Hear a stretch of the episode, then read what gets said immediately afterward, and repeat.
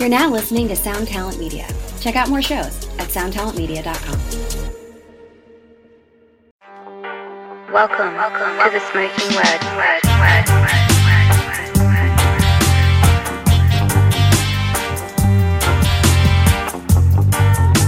Welcome, welcome to the Smokin Word. word, word, word. What's up? What's up, everybody? Before anything, I want to announce tonight we are playing with Gore, Napalm Death, and I Hate God in Richmond, Virginia. Tomorrow we're going to be in Columbus, Ohio. September 18th, Frederick, Maryland with Suffocation and I Hate God and No Mas. I want to see everybody out there. And September 19th, we're playing Pittsburgh with Gore and the rest of those guys. So make sure to cop those tickets and cop that merch and represent for New York Hardcore We'll be in the building.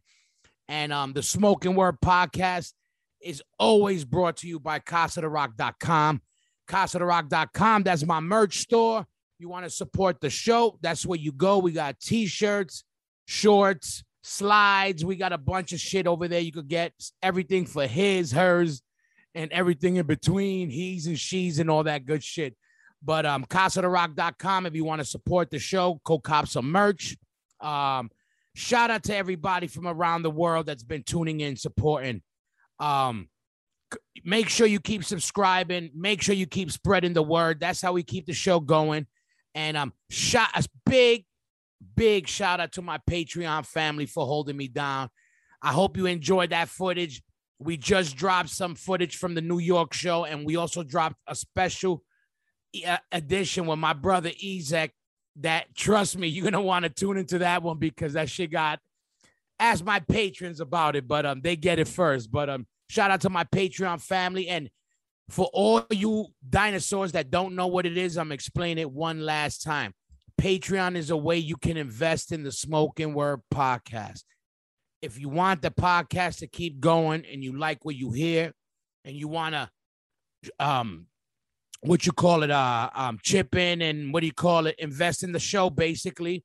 You could join the patreon. Patreon basically has a couple of tiers of stuff exclusive videos and all that good stuff. So all the money goes back into the show. That's how we get this beautiful graphics and all that high-tech shit that you know only the smokin word has. So shout out to my patreon family and everybody who will be joining the patreon family after they hear this right? All right so yo um, patreon.com slash the smokin word. Again, patreon.com slash the smokin word. Go there, go support the movement. Also, you can follow me on Instagram, Hoya Roc 357.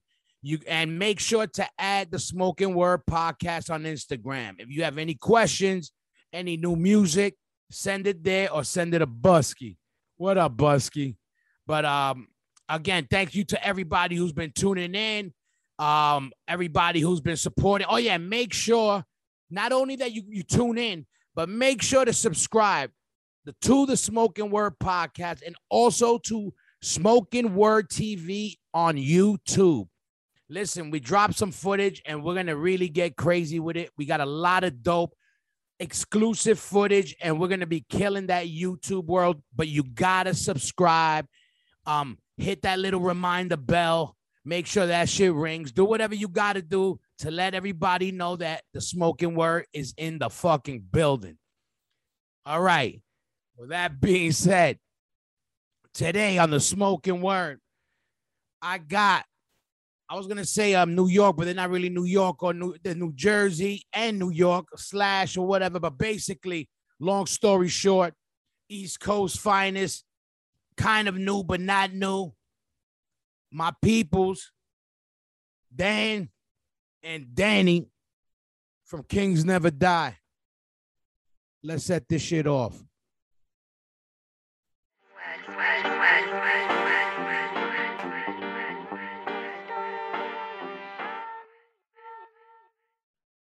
Oh shit. I see you, but do I hear you? Check, check, check. Yo, Yeah, I hear one. I hear I hear the toe. what's up, I hear- bro? I hear one, Danny. What about the other one? Sound off. Yeah, you got me. All right, I got you now. Yeah, I Oh, got yeah. Dan. We got Dan and Danny. Yo, hold on. Welcome to the fucking Smokin Word podcast. That's some Hey. backdrop, man. You know what I mean? You know what I mean? We go big. I, you know, I Danny knows this. I like to try to stick out from everybody else. So you know, I Who, had to, you? No, not at all. You know, I gotta be like, you know, I'm not. I don't always. I'm not always the shy guy that you, you know, you guys know usually. But um, first of all, good to see both of yous. You know, I, you know, Danny, of course, my favorite gorilla over here. You know, but also both you guys. But and I forgot. Wait, the last time I saw you guys in the flesh was at the show, right? Tompkins Square Park. Yeah. Yeah. Yeah, right. That was the first time I saw, I'm not the first time, but the la- the, the last time I saw both of you guys in the flesh. That was flesh. the first time everybody saw everybody. Yeah, Yeah. everybody popped their cherry that day. Yeah, man. The fucking. much. But That was um, the day. That was the day we all came out of hiding. I know it was like um, you know, again, you know, I try not to go back to that because it seems, you know, like I, I don't want to be that dude like living off that fucking moment like that. But Yeah. damn, what what a, that shit fucking um, what a crazy day, right? What a fucking That was an amazing day. yeah, like I brought like my sons with me, man. I brought my sons and got out the house, saw a Madball show. Jesus, I know. Square Park. It was great. what the I know what a fucking day with everything like that. Just seeing that, me seeing like the you know people with their kid. I got amped that people brought their. I was gonna bring my kids, but it was so last minute I couldn't hook it up quick enough, and I was like, fuck. When I saw you guys, everybody with their kids, I was like, I said, fuck it. If mine's ain't here, at least they their kids are here. You know what I mean? Like, Yeah, absolutely. It was a great day. and um. What's up with you guys? So, what- and and so I know you came out of work right now, uh, Danny, right? Yeah. You were Yeah. working, and and I ain't trying to say that Dan's a bum, but you were working then, or what you were I'm, doing? on your I'm own? always working, man. oh, okay. I ain't trying to say you're the I'm a bum full out time hustler now. That's what I do. I just find a way to survive. You know. Yeah, yeah. I'll say uh, that's what I good. No, no, because um, the the reason why I hate, I also on this shit, I hate doing that whole, you know, everybody's like, you know, the pandemic. That you know, I'm, obviously we all going through that shit, but Yeah. why I'm asking now is because it's weird. We're in that things is open, but not. Some people are working, some people not. So I was like, it's it's kind of a weird thing. So I wasn't sure what you guys were doing. Not till Dan told me that you were working. I was like, oh, dope. I'm, you know, Yeah. Yeah. When the pandemic started, I was out of work for a little while. Um, like everybody else, you know, they shut everything down. I live in New Jersey, so we were shut down. But I was Yeah. only home for like six weeks, eight weeks, and then I went right back to work. yeah, I've been- dope. Been out there ever since. Yeah, that's dope. And that, and I, and and then that I'm glad I fucking got you because I was trying to get you guys um a while when when when did we talk about trying to get you on? When was that? That was at the before the, the New York show, or was it after the New York show? And right before or after. Yeah, Right yeah. before or after. Because I know you got you you were talking about you were working on music because I wanted to get them because um this was before this is why we'll get into it also with Danny. This was why I was glad when when Dan I was talking with Danny he goes, Oh, look, uh, yeah, me and Danny are doing it. Cause when we talked originally and he, we were talking about the band, I was like, Who's in the band? He's like, Well, you know, it's just Danny that you were jamming with him and that it was you know, whatever stuff was just whatever, whatever. And he was like, yo, you know, the shit sounds great either way. I'm putting the songs together. And then so I was like, oh, I thought you were just, you know, I wasn't sure where you were at with the band. And then when he told me you wanted to talk about the band with this, I said, okay, so, you know, he's proud of it. So I'm glad you were, you know, basically, Danny, I, I felt you were a waste without playing. So I was glad to see you fucking playing again. I'm a waste anyway, but thank you. Thank you. No, I'm glad to be playing again. I mean, it was, you know, the- the whole thing that happened, everything fell apart a couple years ago. It's hard, you know, as you know. I mean, you've Yeah. been there too. When when you know you do the band, that's all you do, and you you're in there with your brothers and you're doing your thing, and when it when it all stops all of a sudden for whatever reason, it's hard. It's a hard adjustment, you know. But me, I just I just focus right back in on moving forward, right back to work, right back to doing what I got to do. You know, my family they, they can't wait around for me, so I got to get back to work and get to it. But uh, when Danny called me, you know, I was uh, I was just writing songs, recording at home, you know, and he was working on all these songs with Kings Never Die, and he he asked me to play drums on it, and I was interested, but I wasn't that interested. Like I, I didn't I'm, I'm trying. I'm not trying to join somebody else's band. You know what I mean? Like, Yeah, yeah, yeah. wants to do stuff, and I've been work, recording my own stuff. But he, you know, Danny was so like insisting on me doing it. He was like, "Nah, dude, come on, you gotta just come down to the studio, come check it out." So, like, yeah, you know, yeah. so you know finally we got down to the studio over here and we met up and you know the first night we started playing together it was danny and i in the studio um he's such a great guitar i mean i know danny for a long time from mucky Yeah. pup and Dog Eat Dog so we know each other a long time and obviously i respect his talents and all the the great stuff he's done over the years you know Dog Eat Dog was such a great band um, they toured with Biohazard years ago, and, Yep. and we- we've done a million shows together. And Mucky Pup, of course. But um, you know, sitting in the studio with him and hearing him play guitar, dude's a great guitar player, man. Yeah. And I forgot. I was like, Dan is a dope guitar player. he's got he's got like you know how like like AJ from Leeway's got that sound. Danny has got that sound, you know, and his style of playing, like I'm I'm real picky when I play with people. Like not picky like I can't play with everybody. I can play with everybody. But when a guy has a feel that leans into the drums a little bit, I like that.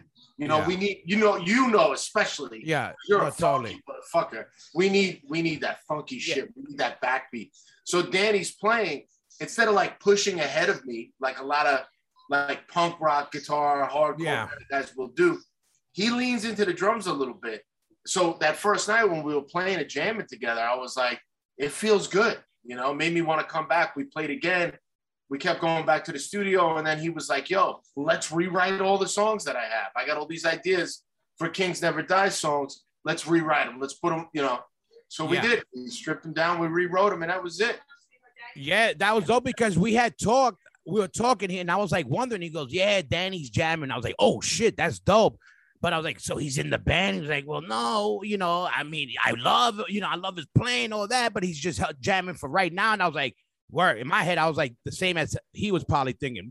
Take it however you can take it. Let's go. You know, let's do on wax. Let's put these songs together. You know, and, and I know you were always jamming on your own and working on your own shit. So I was like, okay, if he's jamming with this, you know, you know, he finds something that he likes about it. Cause I know you got offers, you've had a, a bunch of offers since Biohazard to fucking Yeah. jam with people. Yeah, but you know, like right now, I put everything musical. I only got time to do one thing at a time. Yeah. You know what I mean? Because I'm busy. I'm busy with my, just like you, my family, everything. So, and Danny's busy too. So it's just like what I was planning on doing, I kind of put on the back burner now to focus on this Kings Never Die record.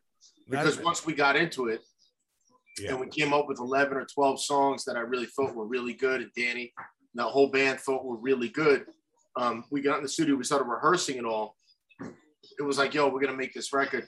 I had to focus, you know, I had to kind of put everything else on the side and just, you know, yeah. you know, focus up on the record and, and do the right thing. So it can't, I think it's coming out. I mean, we're pretty much done. We're just finishing the mixes, but I think the record's going to be great. Yeah, that's dope. He sent me some, I heard some tracks And I, it, it sounds dope. And I'll tell you this, and I really mean this shit. I bugged out on the songs are dope on you. I didn't believe. I know you could play that shit, but that's was it. I ain't. I never heard you play like that, like, Like that what? style of shit, like, Like that what? style. It was. It had you know just that style. I'm used to hearing you do more biohazard. You know that biohazard. So it was just seems more. Um, I don't even know how to say it. I was just bugging out. It seemed more hardcore, like um it's traditional, but it ain't traditional. It has a sing-along feel on it ain't punk, a kind of oi, but it's more flavor than oi. And Biohazard had sing-alongs, but it was a different type of more, you know, Yeah. more a stiff sing-along. yeah, we when this- straight. yeah, straight. And this was more. This one had more the bars, you know, kind of, you know, um, um, um, um, slosh to it. And I bugged out on you played on you- how you played on it. I know you, like Danny. I know you have a, a, a- background in old school hardcore too, but I still, in me knowing you, I still bug out when I hear. Cause I still, I rem, you know, I just picture you with the long hair, and I was like, no. When I, even when I met you, I was like, oh, he's a metal guy from Brooklyn. You know, that's what you thought. Every You from Brooklyn, and you know, and you know, you're like, and if you were a skin, you were a skin metal guy. Yeah.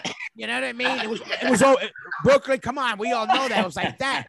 You know Yeah. what I mean? And then and then Yeah. and and that's why I bugged out even when I had heard. And then we talked more, and then you're like, "Yeah, I grew up with a bad brain punk." I'm like, "Really?" And I would bug out, like, Yeah. And that made sense. But the playing was dope.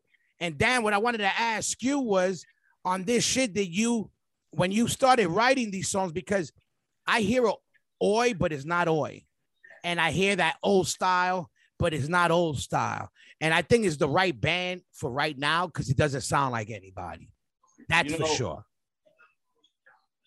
the thing is that like the thing I I feel like um I feel like I found a new writing style. You know what I mean? Like Yeah. I I mean look, when you're 16 years old and you write about bullshit, you write what a 16 year old would write. It's like, you know, it to me it's like comedy. You know what I mean? Yeah, yeah. and then when yeah. you grow up a little bit, like you know, Dog Eat Dog was obviously super influenced by Leeway, by uh, hip hop, by you know the the things that I feel like I was really into at the time. Everybody's ripping off everybody, man. Yeah, yeah. I mean, you know, none of us are like ori- you know originals. You know what I mean? Yeah. Other than you, you're you're an original. Yeah, But, you you know know- what? I'll take that. you know, I'll usually stop that, but I'll take Yeah. that. But all right, Yeah. but yeah, but uh, no, But I know. What you, yeah, no, but the reality is like this is the truth since like 1992 even before that like just look around change like the way i thought about music changed right and albums after that and the fact is like i honestly 90% of everything i listen to is just like hardcore bands like Yeah. i love hardcore bands you know what i mean like sick of it all is like my favorite band Yeah. in the world we sound nothing like i could never write like sick Yeah. of it all ever it's not in me but Of course, you vibe. You know, It's Danny vibe. said, we all do got- that. you know, Danny said we got together and I had these songs, but yeah, like I had maybe like 25 songs that like I I wouldn't say I wrote them. I would say like I had 25 ideas for songs, Yeah. but you know, even the Kings never look. uh, The other thing is this like Kings Never Die is really like this is really the beginning. The first album is the beginning of the band. Like we released, you know, three songs. Then yeah, we no, I know you mean. Of course. then we released, and we were really just trying to like find out how to work together. Those But- first songs are like the first couple hairs on your dick. Like, you know, it's like Yeah, that, you know, man. You ain't yeah. really to pull I mean, out I your 'em. yet and show everybody yet. You know, you're like, oh, And that first armpit hair. Yeah, Yeah. Look, Dad. Exactly. Look, I bing, bing, the little, yeah, the little But stash, I- Charlie didn't Chaplin wanna- stash. The reason I was so persistent, really reaching out to Danny, was like I didn't want to make the record until I knew that I like we could get a partner that would listen to the music and say, "Yeah, that Yeah. sucks." Like a writing partner. Yeah, yeah. and anybody that knows, like, you know, Danny is like a songwriter. He Yeah. obviously is a phenomenal drummer, but like now it was like when he says we took the songs and we rewrote them. I mean, some of the songs sound nothing like even the original idea. So Yeah. we we really wrote refabricated the songs from like he was like i don't even want to hear the recordings i don't want to hear your shitty garage band you know because Yeah. like i play on garage band like you Yeah. play on you know and That's I'm making these recordings, and you know everybody's laughing at the drums on the keyboard. Oh, you got to hear my shit. But- my my my de- I the, the, drums to my demos sound like um, um free, you know, Latin freestyle music. You know, Lisa Yeah, Lisa. Yeah, Toot that, toot that, toot- I go like this. Like, but you'll get the hint from it, yo. When you strip it down, you would laugh. You'd be like, "Yo, um, Pet Shop Boys would love my fucking." if I played you some of these recordings, but the look really the beauty was that we took song ideas and you know Danny said at first like I don't even want to hear them, just play it, play like what is it, and I would just start playing the song, like kind of like screaming along as I was playing. I think this is the chorus. And we really, we spent like six weeks, just me and Danny in the studio twice a week, just rewriting everything from scratch. who uh, who played on that recording? Did you did you track the guitars, or you have a bass player too? Of course, yeah. Jay, the same guys that I've. Oh, every, okay, all right. I wasn't Yeah. sure, like for the recording, if it was just no, you know no, one of those Jay- situations. Listen, Jay Cal, like we we put things together. I think we only worked on like maybe 14 ideas, and we were like, oh wait, we got the 12 songs for the record.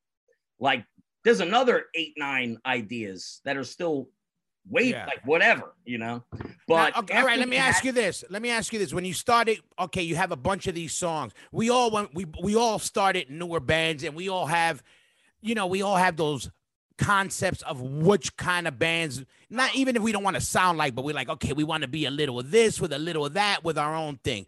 When you were writing those songs, what one or two band vibes you were thinking? Because, like I said, it has a oi feel, but it ain't oi. You know, I'm glad it ain't a beatdown kind of band. For one, there's enough of that, and two, Yeah. Danny, it's typical. That would have been a typical next move for you to be in a, you know, a metal band or you know, some shit like that. Like you still get to do grooves, but it's with a different kind of band. That's why I told you I bugged out the most hearing you play on these songs. Like it just was like not what I'm used to hearing you play. And it's dope Right. because it was like it sounds good, but I'm like, it's just the style of songs. I'm always, you know, it's just they're more they're they're more there's more rock and roll than biohazard. Yeah, yeah. You know what I mean? definitely is. So know, I that's what I think- mean. I think Kings Never Die had a vision for their song. Like Dan, I'll I'll, I'll answer this real quick because I know you want to talk on this too. But I think Kings Never Die had a vision of their songs first, and um, Dan played me some of the stuff that they were doing beforehand, and I really didn't love it that much. Like I mm-hmm. could hear that there was great ideas there, and I could hear how great the band was. Like Dylan, our singer, has this great. I love his voice, you know, and Jay is like a phenomenal bass player. Larry the Hunter, great guitar player. Everybody's great in the band. The talent is there. But I could hear that the band just, to me, I was, I was asking the question like, what kind of band are they? What are they? What are they? What are they Yeah. saying with these songs? Like everything seemed a little new, and mm-hmm. like, I don't want to say rushed because rushed is not rushed, unfocused, not as focused as I like things to be. And when he asked me to get involved, I, I didn't want to walk into something that was going to be that way. Yeah. So he played me the songs that he was working on, and we started working them together. And and when Danny like gave me the permission, basically, because you know how how it is when you write a song, it's like your little baby. You know, Oh, you don't yeah. want nobody to touch it. That's mine. You keep your fi- you keep your fingers away from my Exactly. baby's little wee wee. fingers out of my Oh, I hate that, man. You You know, gotta. I that's hate the beautiful too. thing about writing is Yeah. letting somebody else. Well, let me tell you, I do not agree with that. I had it took me 25 years to learn that, and I was gonna ask you that. I, I you that? know, no, because because um, there's a thing. Is this is a funny thing? So Danny, Danny, we're friends for many years, right? I don't know when we met, but we met many years ago. Dan, I met you more in the recent years, but I knew we I knew of you, which was weird because for so many what happened was in the early days when we first started touring with Dog Eat Dog, it was right when you left, I think. Yeah. So we would hear and we're like, and we knew you had the relation. Oh, they toured Europe and were biohazard. So that was already there. And then you we knew you were the, the song guy for the band. So we would hear, oh, this guy's the guy who, you know, people would talk about him, you know, in every band, there's always the one guy or two guys that like, Yeah. okay, you could tell they're like the music guys or Yeah. whatever. You want to know something, though, Hoya? Honestly, even Dog Eat Dog, like, yeah, like a lot of those songs on the All Borough Kings record, like, I, but it's the same thing. Like, those songs without Dave and JC and Sean, they would have never been what, like, it's, it's the sum of the parts. It's Yeah. always the sum of the parts. So when it came to Kings Never Die, and I am so passionate about this, like this to me is like Yeah. I feel like these are the best songs I've written maybe in my life. And not even the songs, the ideas for the songs. So I there was no way that I was going to go into recording a full-length record on unless I knew that the the missing piece was going to be there and that it would like and Danny's like downplaying it like the reality is Danny has pretty much like produced the record, completely mixed the record. He's tracked half the record. Like he's really taken over the the final recording process of the record, and I'm just sitting back like, oh my god, like I like I just He's a human. It. He's a human that- pro too. Now let me ask you this: Yeah. Were you always like that? Because like I was just saying, it took me fucking twenty five years to be like, yo, what do you think? Not not even like that. I won't. I won't say like that, but to be like. You had to talk about my shit with fucking a lot of care because I was real touchy touchy. Like, Yeah. you know, we'll get rid of it, but you better watch how Everybody we is. get. Yeah, but I'm Everybody bad. I. I was bad. You know, I, I'll admit it. I'll admit it. I got, I definitely learned. Like, you know what it was also, I think, you know, before everybody, you know how it was, some bands, you know, Biohazard always seen more as you guys work good with each other. Not that Madball we didn't, but it would be like, I'll go work my shit, Maddie or whoever worked this shit, and then we'd be like, what do you got? What do you got? Oh, this, you know, my dick's bigger. Who got the bigger dick? competition. Yeah, but it was all it was all at the end of the day for the you know to, to bang the same girl just the right way. You Yeah, know what I mean? So exactly. we were, you know what I mean? you know what I mean? Like, but that's why it was a friendly competition. You guys worked like together in Yeah. a different way, which was like a cool thing. Again, I had an ego. Maddie had an ego, but he was definitely more open than me. I was Yeah. too very hard headed. And the reason why I'm surprised that Dan's saying that, because so like I said, I would hear he was the song guy, and then you know I never met him, but you know he was around in bands and pop up whatever, and then the, another band came out that was named Nastasi, right? Your last name, correct? No, we don't talk about that, bro. Okay, well, we won't, we, we won't, but there was a bad call. Hoya, Hoya, it was the biggest mistake of All my no, life. no, all right, but listen, whatever it was, my whole thing was I when when people do that or they'll do like a stigma or whatever, I'm like, Yeah. oh, these guys are the song guys. So I was like, oh, Yeah. he's the song dude. You know, he got Yeah, all these songs. He said, fuck it, let me do my thing. Yeah. Whatever it was. So And that's it was why also always it was the timing. Like it was right after All Borough Kings. got you. You know, look at the time with Dog Eat Dog when things were really starting to like roll. You know, I was engaged to be married. Like we got the bi- like we got the Biohazard tour, and it was either yeah. I break off like my wedding. th- The band was not at my wedding. They were on tour with Biohazard. It was either cancel my wedding, Jan, Jan, my wife. Right. So Jan, it, it Jan, was what it was. Jan. Yeah, yeah. You know. So You look, missed all the bridge jump, jumping to get married. You could have been jumping off the bridge. I mean, yeah, I. I met this. I met look. I met like the love of my life. You know. You know how it is, man. It's Yeah. like So the reality is, I'm not going to look back and like say, oh, well, I should have done this. I should. The reality is that I wanted to start a family.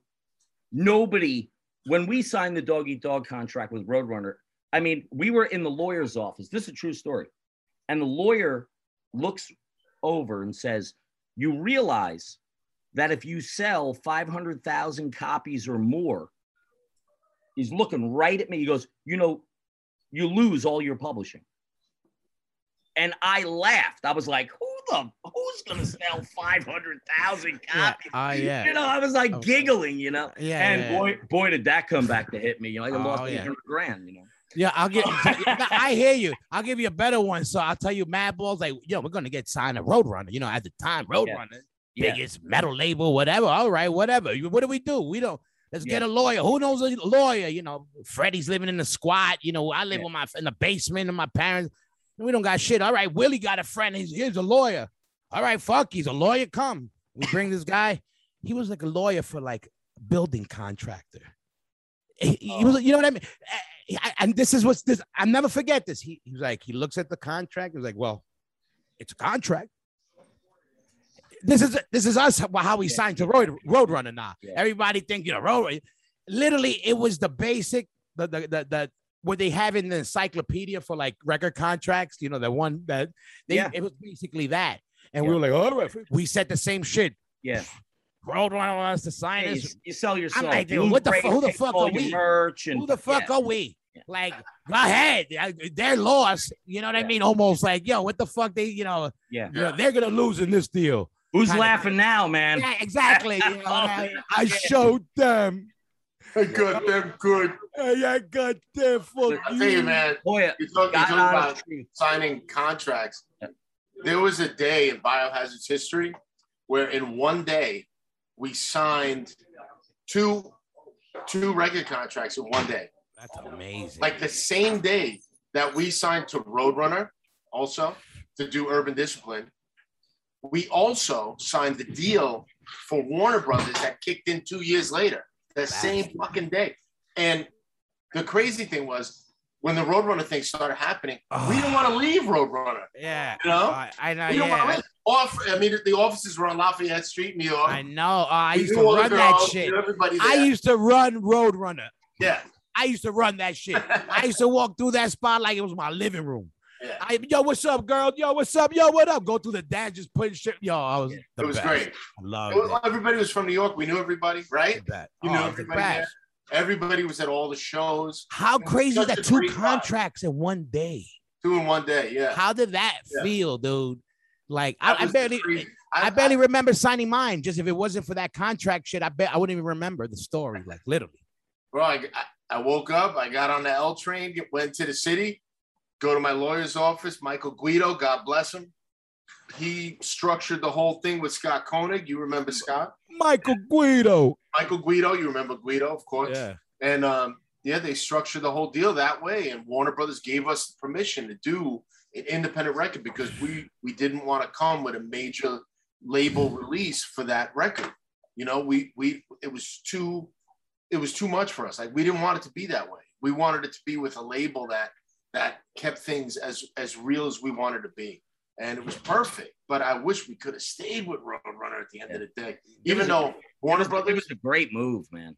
it, it was it was a an interesting move, but at, you know, in the end of the day, we met some amazing people for Warner Brothers who who were real, and it was I had an awesome experience with all of it. You know, I didn't have that uh, record label experience where the big corporate guy smoking a cigar goes, "Yeah, kid, uh, just keep cranking out the hits, and uh, we'll uh, Yeah, we'll yeah. the rest."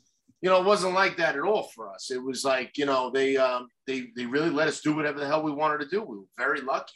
You know, oh, so yeah. I, I mean, I I, I would have signed anything. They would say Warner Bros. I'll sign. yeah, who the fuck? Like same thing, you know, with the Roadrunner. I was like, are you kidding me? The biggest metal label wants us. Like we were about to sign to like Rat Cage Records, and I'm not even joking. Like, and then we ran into Howie, and Howie was like, "Yo, you guys doing Madball? Fuck that! Come to Roadrunner." We're like, "All right." I'm like, "I know Yeah. Roadrunner. They got fucking, you know, Gorguts or whatever fucking band." I was like, "All right." I couldn't believe when you guys signed signed to Roadrunner. I mean, Oh. I remember me and Billy, we were like in Europe on tour or something. He was like, "Yo, I just heard Madball signed to Roadrunner." I was like, "No way, Yeah, crazy. that's awesome, crazy. man." I, I was even like, what the? I was like, I- they shut. Maddie Henderson was trying to get out of the band at the time. I know, like, he was like trying to go to school because you know he wasn't making money, and he was dead man. And he's like, "Fuck, Roadrunner. Now I'm gonna have to like, you know, make this happen." He was like stressed, like you know, Crazy, isn't it? and fuck it, um, um, and Yeah, and, that, and that that that's the same reason. That that's it, man. Like actually, Billy Graziadei gave yeah, the Dog Eat Dog demo to the Roadrunner European office, somebody over there, and all of a sudden one day Howie Abrams walks into Bond Street Cafe and he was like, "You guys want to make a record?" That was it. Like we didn't even. We were like, I, at the time, I was handling a lot of like whatever was going. I was like, "Hey man, if Howie Abrams wants to sign us, we're I don't care what label it is. exactly. In, You know, you can't. we're yeah. in. That was And- it. You know. And you know what? And shout out to fucking Billy. Because I'll tell you this Billy puts on a lot of people. You know, a lot of people mean well. Like they'll be like, yo, I know this guy. Yeah, I'll put you on. Billy puts you on. Like he, you know, obviously he's fan with us. So, but he's the type like, yo, I got a hookup with that. Let's make it happen. Like he gets on the phone and makes it happen. Like, you know, he's a, he he go get he go gets that shit. He's a grind and and but a lot of dudes talk about it, they don't. But he's one of those guys like that. He'll pass your music around. A lot of dudes won't do that. Yeah, even they if they won't. even if they got love for you, they'll be like, you know, like why should I? Or like they won't think of it. He'll be like, for whatever reason. You know There's what? certain dudes that do that. Roger does that. Billy's one of those guys. I was that just gonna say, when we first started out, and we were playing, and Roger was one of Roger and Vinny was some of the first guys from the old school scene who came around to us and were like, "Yo, you guys are okay." They and they they were so open about it that there was no ego involved. It was just about like, "Yo, you guys are a cool band. You're working hard. Cool. Let's do some shows." You know, and That- that was amazing to see because I experienced, we all experienced that too from a lot of other bands, where you get that little bit of hatred, a little bit of Oh jealousy. yeah. No, nope, we're not gonna do that for you. You know, like that Yeah. kind of shit. And uh, yeah, Oh, you know, yeah. it's, it's much better to have that. Yeah, you know, to me, and and I think for the rest of uh, Biohazard too, our, our opinion was always, yo, if if it's real and it's doing something that feels real and, and it's like something we're all a part of, then everybody could do it. You know, there's room for everybody. Yeah. You know, No, that was I agree. Yeah, yeah, yeah. You guys always put people on. There's certain Always. people that would do that. You oh, guys Always. put people on when you guys were on your way up, which very few people do. Yeah. We did know- the same shit. Whenever you, oh, if they cracked the door for us, we came running through with all our boys, Yeah. whoever Yeah. we could squeeze through. When Biohazard let us creep in, we were like, all right, and we held the door open from there for the next dude to come in. You know what I mean? Well, you know, that's exactly how it was. Like we felt like we like like people were recognizing us as a New York band, and we were like, wait, wait, wait, hold on a minute. We're not the first ones. There's a whole generation of guys came before. You don't know about them? Let us show you. I mean, there, there's a you know, there was Agnostic Front and Murphy's Law and Bad Brains and Sick of It All. Everybody, you know, who came before us, and we were like, we just wanted to show everybody, like, yo, this is what's happening in New York you know, if you think, I mean, if you think you're seeing us first, you got to check out all this other stuff first. You know what I mean? Like, and that was our attitude back then. You know, Yeah. To- to and, and I know, and I know you came up, and I know you came up coming to shows in Brooklyn and, and at CB's. You was what what was was your spot? Was it um the fucking fast lanes? What was your spot that you came up on? You a Jersey guy, right? Boom. Ma- You, Oh, you. Well, you got to understand, like Mucky Pup started in like 1985. I know it. I know it was like way old, like way before my time. I'm Yeah. an '88 baby as we were- far as the the, the, the time I went hardcore shit Europe, comes. The first, everybody talks about all these bands. Like, I went, I was a senior in high school, and I was in Europe in 1988. That yeah, we- no, that's we early on. tour in Europe Yeah. in I know that didn't you guys um ta- uh, the first tour with Biohazard right was that um a, it was a Mucky Pup tour right. and Bio that was was like Pup. That was like our fourth tour in Europe. Got you That that was already for uh, that was that in was 1990. the Now album. and, and Danny you 1990. already in you already in the band Danny Oh yeah, Maybe? yeah Did Biohazard? Yeah. yeah, Oh, yeah. all right because I forget like because I remember I, I remember from what with Meo and then a very short time and then I just remember you that's why like I don't remember meeting you I just feel like I just remember knowing you I kind of feel the same way about you. Like I, I can't fit my like finger you on know when I yeah because I because I was at were always early, around. You that's know? what I mean. It was one of those. Like I, I, don't remember being like, oh, that's the new drummer. Like, but I remember Meo. I remember that because I seen Yeah. one of Biohazard's first shows was in Queens in our own neighborhood. Yeah. And Ev- Evan still had tassels. I remember he had like, a, a- and I was like, yo, because I had seen them at at uh, at CB's, and and I know this was the, Biohazard always had the right marketing. I got to say this even then. And my boy takes off his sweater. We're in the park, and he has the, a shirt with a biohazard, you know, the symbol on it. It's a pretty good logo, you know. And I, exactly, the logo. "What the fuck is that?" He goes, "Yo, it's some band. They played. See, they were just throwing shirts out, you know, always with the stickers and the shirts." And I was like, and I remember everybody saying, "Yo, that's a dope logo." Fast forward, fucking everywhere. But then they were like, "Yo, they're playing in Queens," and that's where I met everybody. And I remember seeing like eh, Evan with the fucking tassels and the jacket. And I was like, "Oh shit, they got a like the he's a metal guy, metal guy." You know, like I was just like, you know, kind of analyzing the band because what what I liked about them, they look crazy. Was one, one dude was skinned out, the drummer looked like a punk rocker. Evan had the metal thing. I was like, yo, they got one of everything. You know, I was thinking like everybody's covered. You know, Yeah. and then the next thing I know, it was you know with you and whatever. But then I always heard about Biohazard and fucking Mucky Pup, right? That was the the the, the tour. You know, right? that was that was really Chris Milnes, to, honestly. uh Chris Milnes loved Biohazard. And we had and you know, we had a market. Like, you know, we went to Europe in 1988. We went, you know, we made the Can't You Take a Joke? Then we made a Boy in a Man's World. Like right away, there's another tour. Like bang, right back to Europe. You know, I actually, after we recorded uh, a Boy in a Man's World, I left Mucky Pup, uh, and I actually replaced Todd Youth in Murphy's Law in I- 1989. And so I went from like Mucky Pup touring with Mucky Pup, and then bang, Todd Youth, whatever happened, left Murphy's Law. I auditioned, and uh, you know, I mean, and, and, I love those guys, man, like Doug Beans and Chuck, and what like what. So who you played with? that, that's the lineup you played with. Yeah, yeah. Chuck, Jesus. Doug, me, and that's Jimmy. that's a hard lineup to say you fucking play. Oh, First of all, I always heard about you playing with Murphy's Law, but I didn't know it was with that lineup. Now I like oh, you a little more. Yeah, yeah. That was like 1989. That's the hard fucking lineup as soon as right I there. joined Murphy's Law, you know, Mucky Pup was touring a boy in a man's world all over, all over, like you know, U.S. Uh, in Europe, you know, and I mean like big, like you know, like thousand people a night, like yeah. know, doing well. Yeah, and yeah, yeah. Then when I was in Murphy's Law, we booked a tour in Europe, and half the tour was with the Mucky Pup tour promoter. Remember Johan, Danny, Johan. Metal yeah, Day, right? And the other half of the tour was for Mark MAD. So we did like 10, 12 dates with Metal Say at the time. And then we did like another, I think it was at least 20 dates with MAD. And that was, they were very different, like every squat. But some of those shows, there was like yeah. 3,000 people. Like, you know, oh, we're in Italy, knows. stuck oh, in Milan in the American hotel for three days. Like, it was such a life experience. And those were some crazy shows back like oh, in 1990, yeah, 91 in Europe.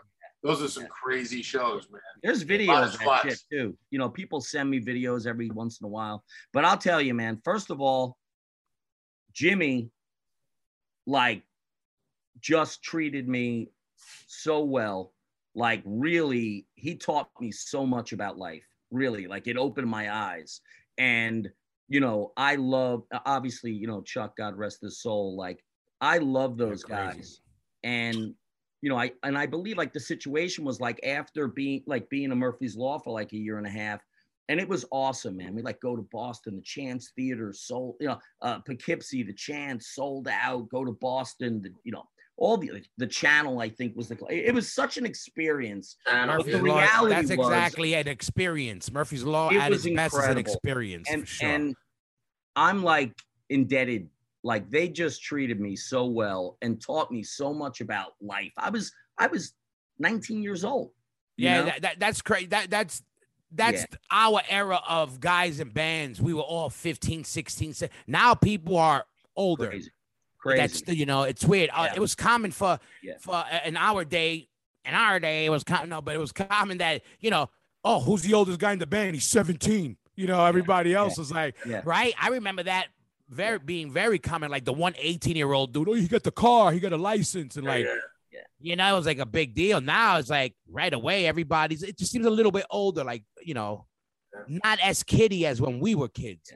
In yeah, I, I, was 19 when I joined Biohazard. That's crazy. That's crazy to me. Young that's kids. crazy to me. You know, I got kids older than that now in my house.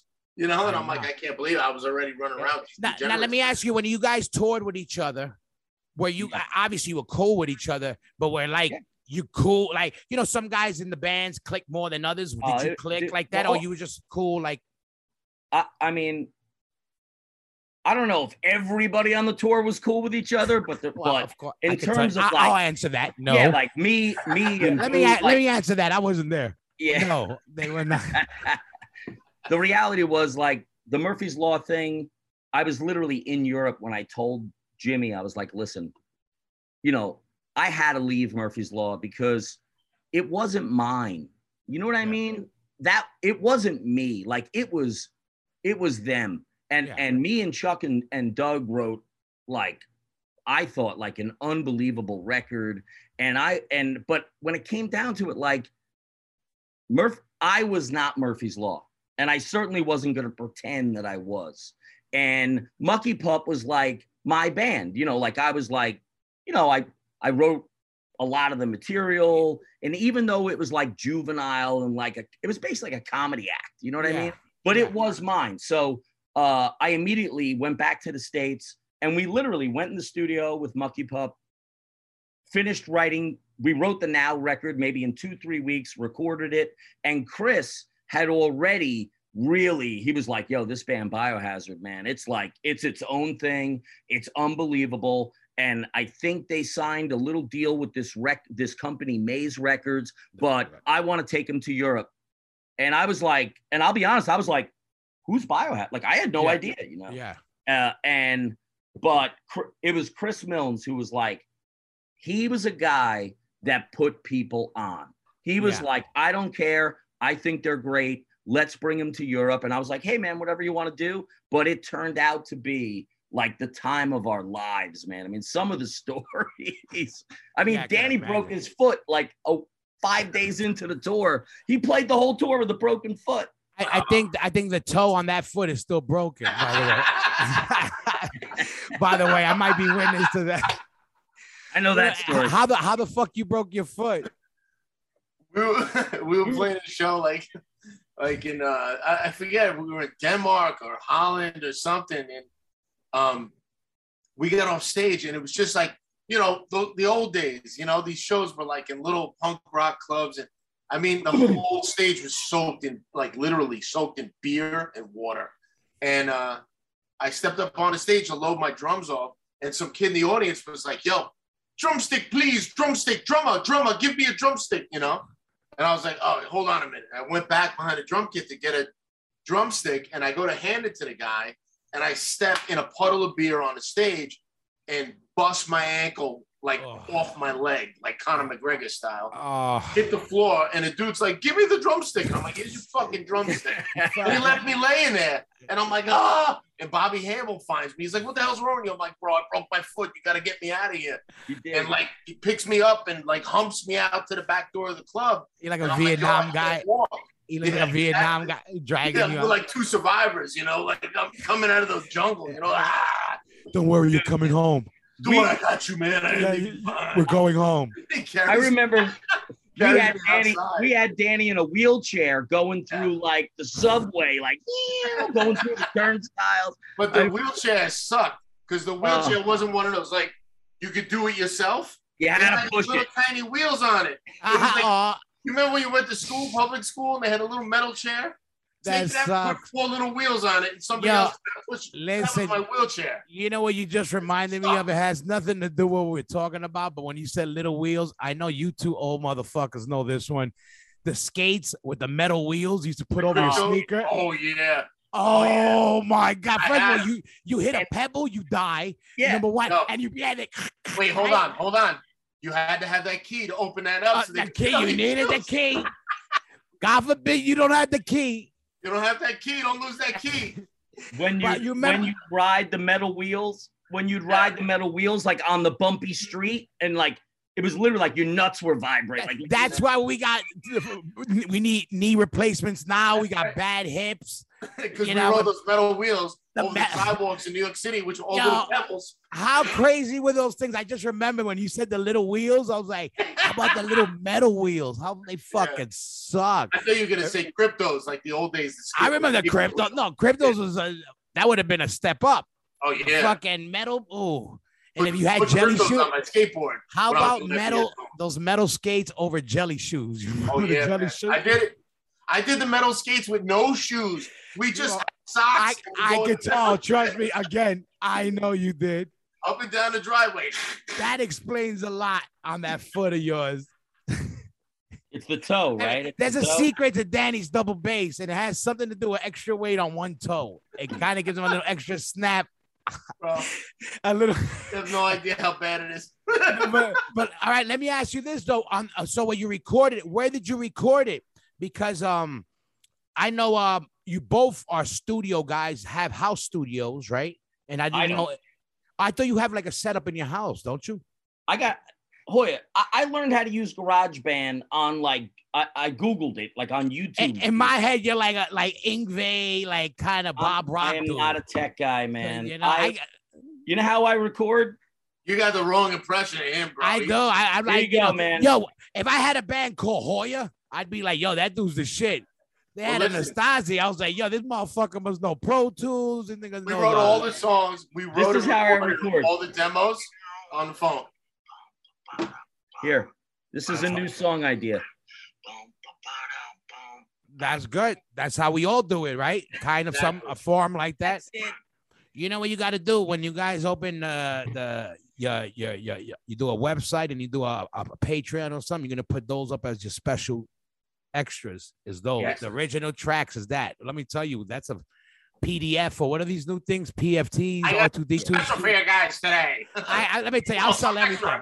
Everything's for sale now. Everything's for sale now. If, if I can't play a show, I'm gonna sell it. Whatever it takes, man. Whatever it takes to survive in this fucking world. God damn it. Yeah. But um, where did you record this? Well, we uh we did all the demos at a studio in Jersey. That was our rehearsal room, and basically we recorded them all on the iPhone, and that was how we put all the songs together. And like Danny said before, it was like a six week process. Like he and I in the studio. Then we brought Jay, our bass player, in, and uh, you know we brought the rest of the guys in, Larry and Dylan, and we started playing as a band. So we rehearsed the songs. You know, once everybody felt good about everything, you know, we went in, and I was like, you know, we got to feel like what this feels like as a real band. You know, because I'm still uncertain. Danny's uncertain. We're making all these changes, rewriting all his songs, all his precious little nuggets Yeah. you know um we got the whole band in the studio and within like two weeks we were like i was like we're ready to make a record like this sounds Yeah. it sounds really good in the studio in the rehearsal room so i called a friend of mine uh, my friend joe demeo has a studio in long branch new jersey place is called Shorefire studios and it's like hoya it's like the most old school room you'll ever see in your life Dope. like he's got all the modern technology, Pro Tools, all the new stuff, but the studio is really built around Mm. uh, uh, an, uh, an early '70s English console that's extremely rare. That the Who and Led Zeppelin, everybody recorded on. Shout out to all the English. They kill Yeah, it with all the the English audio. Yeah, they they had the audio down, audio files. But the room is like up two flights of stairs in an old building. Stairs are sideways, dilapidated. But the live room is like literally like like a theater. You Oh, know, dope. it's like Yeah. a big old building. Nothing's changed since the 70s. It was a studio in the 70s. Joe DeMeo keeps running it now. You know, he keeps it going. And um, it's just a big room where you could set up a whole band. He's got little ISO booths. But the idea was, you know, I told Danny, I said, let's make this record live.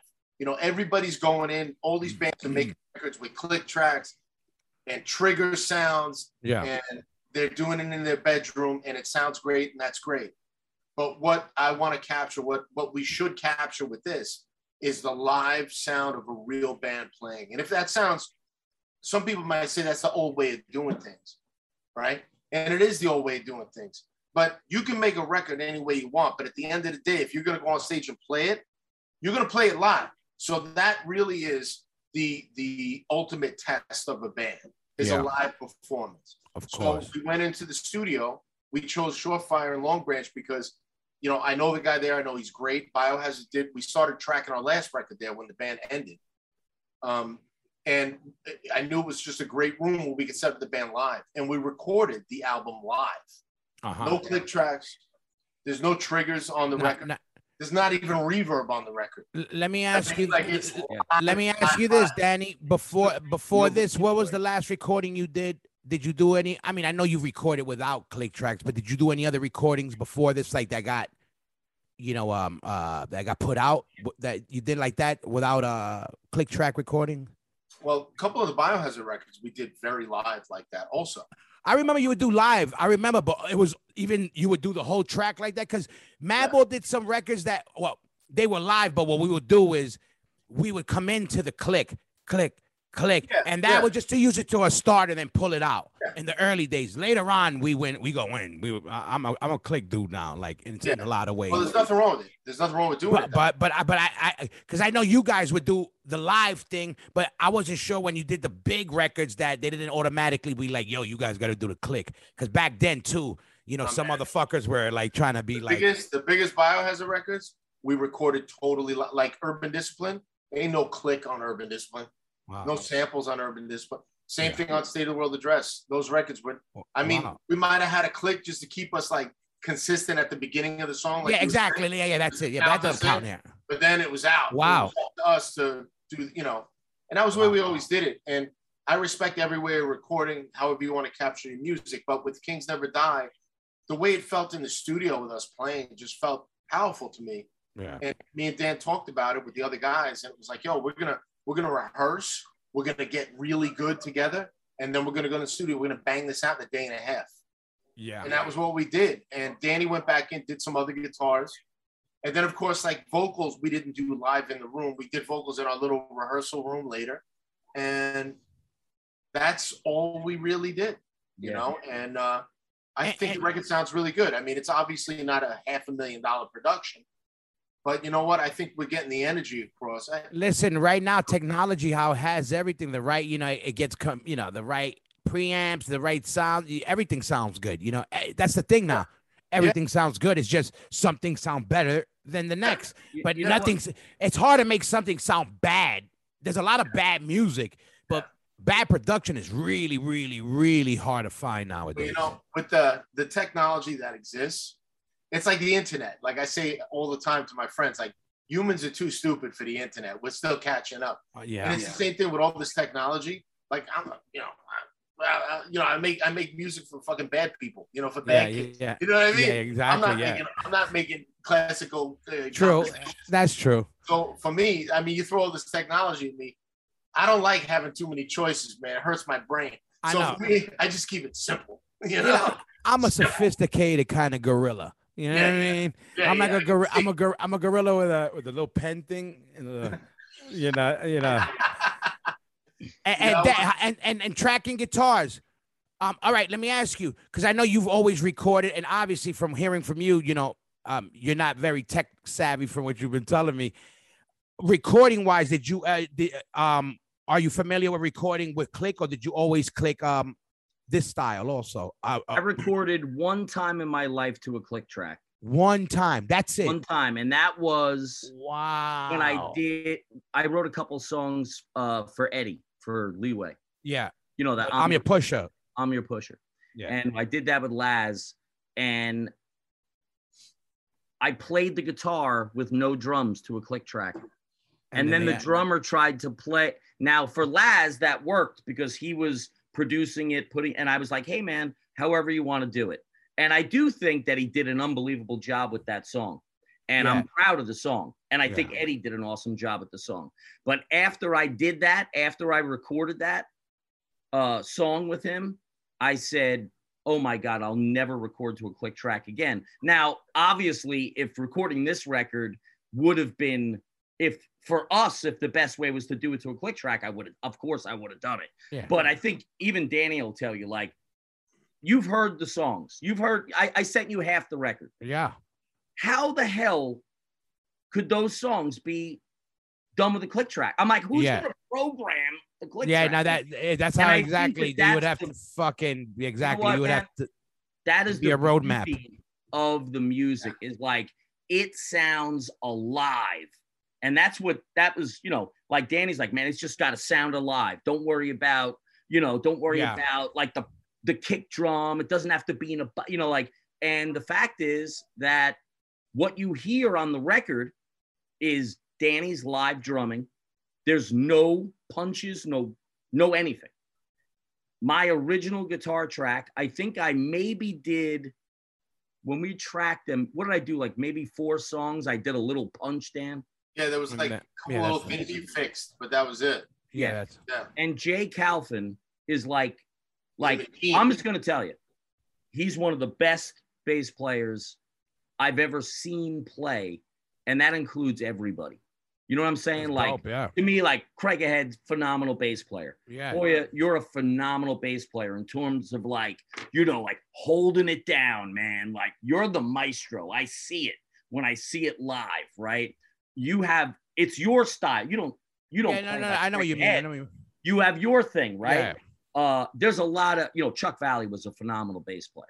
Uh I know a lot of guys that, you know, really good solid bass players. Jay Calvin is a special player Yeah. and he's not just a bass. He's like you. He could play. I mean, he he's way better than me on guitar. Like he rips it. You know what I mean? The Yeah. guy is That's talented. dope when you got And those he can guys. sing too, Jay. Yeah, I hate guys sing. like that. I hate guys like that. And I, Too much I'll be talent. Honest, the first day, guys, man. I was nervous, man. When he came in the first day, I was nervous. I was like, oh my god, like. And the first three songs that we were working on, I could tell right away. And Danny will probably tell you too. Like, Danny and Jay just locked. Like That's they the- and- just And you need that. You need that bass and that drums on point. for me, I need it bad. You know, for Right. me, that was like the deciding factor of me continuing to do this record with Kings Never Die was when Danny said, I'm going to bring the bass player Jay in, who I'd never met before. Me and Danny had been playing in the studio for a month, and I'd never met anybody else in the band. He's like, I'm going to bring the bass player Jay in. And then he brings Jay in, and Jay just kind of worked his way in to the rehearsal room, you know, set up. He had a great sound, a great attitude, and playing with him was the easiest thing. Like I was like, wow. That was great when it just When we were done that first night, I was like, he's a great bass player. You know, he plays with me. These guys Yeah. play with me. It's good. You know, like, uh, you know, sometimes you play with guys, they kind of play against you a little bit. Yep. Oh I'm yeah. somebody really laying on the drums, like Evan, Evan Seinfeld. You know, Evan, me and Evan, as a rhythm section, to me that was phenomenal because his bass playing simple, but he always laid on the drums. You know, I never ever had to worry about him making a mistake or him being out of sync with me. Yeah. You know, it was always automatic. yeah. And Yeah. with Jay, quickly, you know, Jay kind of gave me that feel like, hey, I'm solid, I'm rock solid, I'm with you. You know, we got it locked down, the back end, you know, the bottom end. So that was a great, for me, a big deciding factor. Like, if there ain't a great bass player, I don't want to be in a band. You and know? you need and especially for songs like that like i said there's a more rock and roll kind of feel like that more songs. I hate saying songs because it says like you know that you can't have you know the, the harder harder heavy music. We don't have great songs we do. But these when i say songs it's more for the ear than than not every song is for the pit you know what i mean? There's Right. just good tunes like well put together songs. Um transitions um a variety within a song you know um enough candy not too much just enough. That's what you know when i hear music i'm always listening for that. Oh there's a slow song there's the fast song. That's the song with the metal breakdown. This is the song with the sing along or this is the song with the you know how you break down all these things. Now you ask just the, the right amount. Like i said even when you're playing on these songs why i bugged out because it had that rock and roll feel. Meaning not even but that biohazard like i said was never stiff but it was a straight groove different. This was more songs like where the vocals the whole tune carries not just the mosh part. Biohazard had you know your big sing along and then it the drop.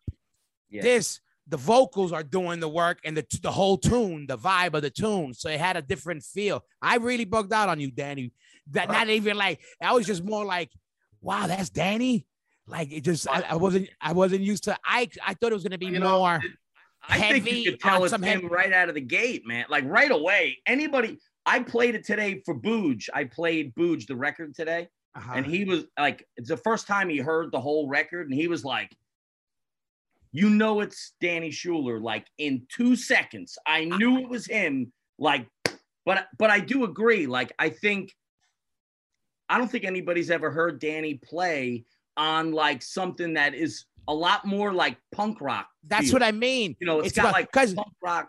You know. Exactly. That's what I mean by the rock and roll. Like Biohazard would have snippets of a punk rock moment here and there. They'll throw in a little a fast, fast, crazy punk rock, and then go into the bio. This is the songs are when I'm. I don't use the word punk because to me it's in the in between where I say rock and roll. It- it- it's more of a compliment in my eyes. No, I ain't trying to diss punk, but that it has more this than the uh of punk. You know, there's more like a flow and a, a little bit more. It's more um slicker than Well, punk. you know, when I when I heard when I started hearing the songs that Danny had the ideas for, and we started developing them, you know, I mean, I I of course in my mind I have a vision for my band, you know, and I always think like hard, heavy, just bad, hard. yeah, yeah. yeah. know, that's because that's just the, the Wow, the- yeah, no, that's just the wires missing in my brain. But stepping into this situation with Kings Never Die and listening to their stuff, you know, it struck me as a more more musical thing that still had like a street punk kind of attitude to it. But you know, I I was just wanting to hear like heartfelt lyrics, you know, and and music that was just coming from a place of like, you know, heartfelt lyrics, heartfelt music. And Danny, the the you know the nucleus of a lot of these songs and riffs were things that Danny came up with, and when we started developing the songs together and rewriting the songs, I didn't want to change the direction of it to make it sound like Biohazard, you know, because that would be obvious. you know Yeah, what I that's mean? what I mean. That's what I mean. I'm glad to catch you that it did that because it would have been typical for you to be in a in a harder type of band. Everybody Yeah. would want get Danny. You know, sure, if you need a drummer, let's. and uh, believe me, I just want to play hard music. But Yeah. this Yeah. was like, you know, one of those things where the songs were appealing to me because they were all coming from a place of like authenticity, you know. And for me, I don't, I don't judge music like there's this kind of music, there's this kind. If it feels authentic and real to me, I'm a fan. Yeah, You know, whatever it is, it could be hardcore music, it could be rock and roll, it could be whatever. If it's authentic, I'm a fan. You know, I want to get into your vibe, I want to feel it. And when we were rewriting the songs, I just kept telling Danny, don't play me the demos, don't play me anything. Just play the riffs that you're excited about. Mhm. Play what you're most excited about first. I want to tap into your excitement yeah, you know and so i get your feel we can figure this out and make this the most exciting thing we can and that was how we processed the songs together. And it was a quick easy relatively easy process danny right? Uh, how, how many songs in total? we ended up tracking i think 12 or 13 Yeah. but there, there were more. But it was like time to make a record. I didn't want to stagnate on too much rehearsal too much thinking. You know we could have sat in the studio and easily came up with 25 songs.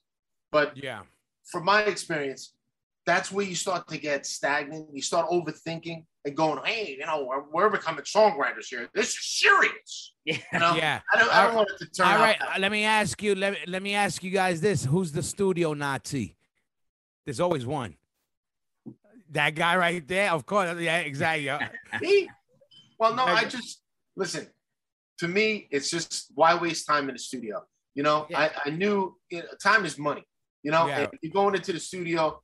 Granted, we didn't pay a lot of money to get this record done. We kept it cheap because we had our own system to record everything on in the Yeah. rehearsal room. But going into the big room at Surefire, you know, you spend the money and, and you want to make efficient use of the time. So my whole thought was let's be rehearsed enough where we feel good about the songs and let's just go in there and bang it out in a day. Yeah. Yeah. You know, get it done in a day, maybe a day and a half. Because anything beyond that, it becomes boring. You lose that vibe. You know, Yeah. I, I'm all about that live vibe. I'm all about the show. I'm all about Yeah. you know playing with with that feeling of like there's an audience and it means something that way you know i'm not i'm not a big fan of studio playing just like with a click track at the headphones just Yeah. looking at a friggin uh, a wooden wall with a with a with a pad on it Yeah. i'm, I'm not a fan you know And- to me and i always want to record records live always Yeah. this was a, a way to do it you know we finally did it Yeah, I, I I- totally agree. And the other thing, it, it was like time to go to work, kind of like Yeah. uh, uh, experience. The other thing was, um, you know, we originally went into making the record with kind of like a plan, right? Like originally, Jerry Farley was gonna was going to make the record with us. So when we went in and we had the date at short, the first date to track it, we had two days, right? Danny, two Yeah. days. two days So we had the first day, and we went in with like the whole team, and we set up, and we were going to track live, and so we tracked with Danny on drums, me playing guitar, and Jay on bass, and it was like very workman-like, I would say. It was it was actually like so much fun, but it mm-hmm. was very workman-like, and at the t- and we had Jerry Farley in the studio with us that that the first two days and Jerry was like exceptional at like keeping everybody focused in and let's let's bang this out has great ideas and uh, you know ultimately when it came down to it there's there's two people that really I'm indebted to. One is Jerry because unfortunately we figured out going into it that we were not going to be able to afford to have Jerry produce the whole record Mhm. uh, but we couldn't have made the record without uh, one of my very best friends, uh, Scott Tatino, the tapeworm, who basically financed the record.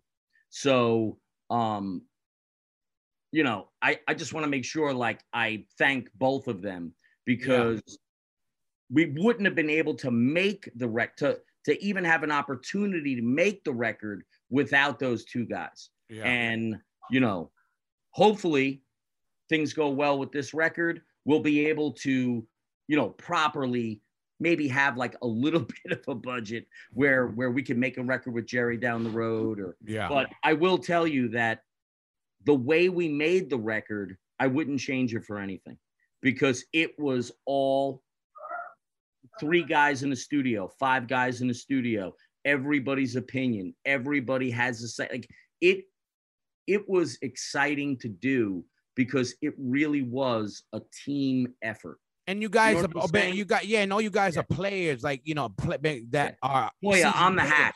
Like I am the worst musician in the band, and I'm cool with that. Like that's me. That that's my position in my band awesome. too. So It's awesome. trust me. I, The worst.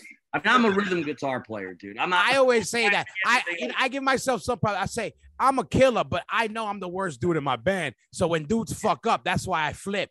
Cause if Yeah. I'm not fucking up, you better not fuck up. I heard your podcast with Mike the other day. Yeah, yeah. no, that's how I it mean, is. he- he's um. I mean, he's phenomenal. I mean, you gotta be. We got one guitar, so I one Yeah. guitar, I'll cut your head off.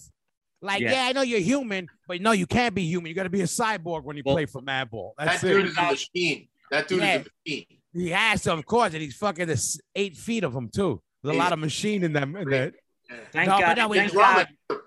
Thank God we got Larry the Hunter, man, because Larry is And Larry has a killer. like yeah, he's a a killer. See, again, You know what he I been mean? played on a billion recordings too, and the guys that done a lot of recordings, that's a big help.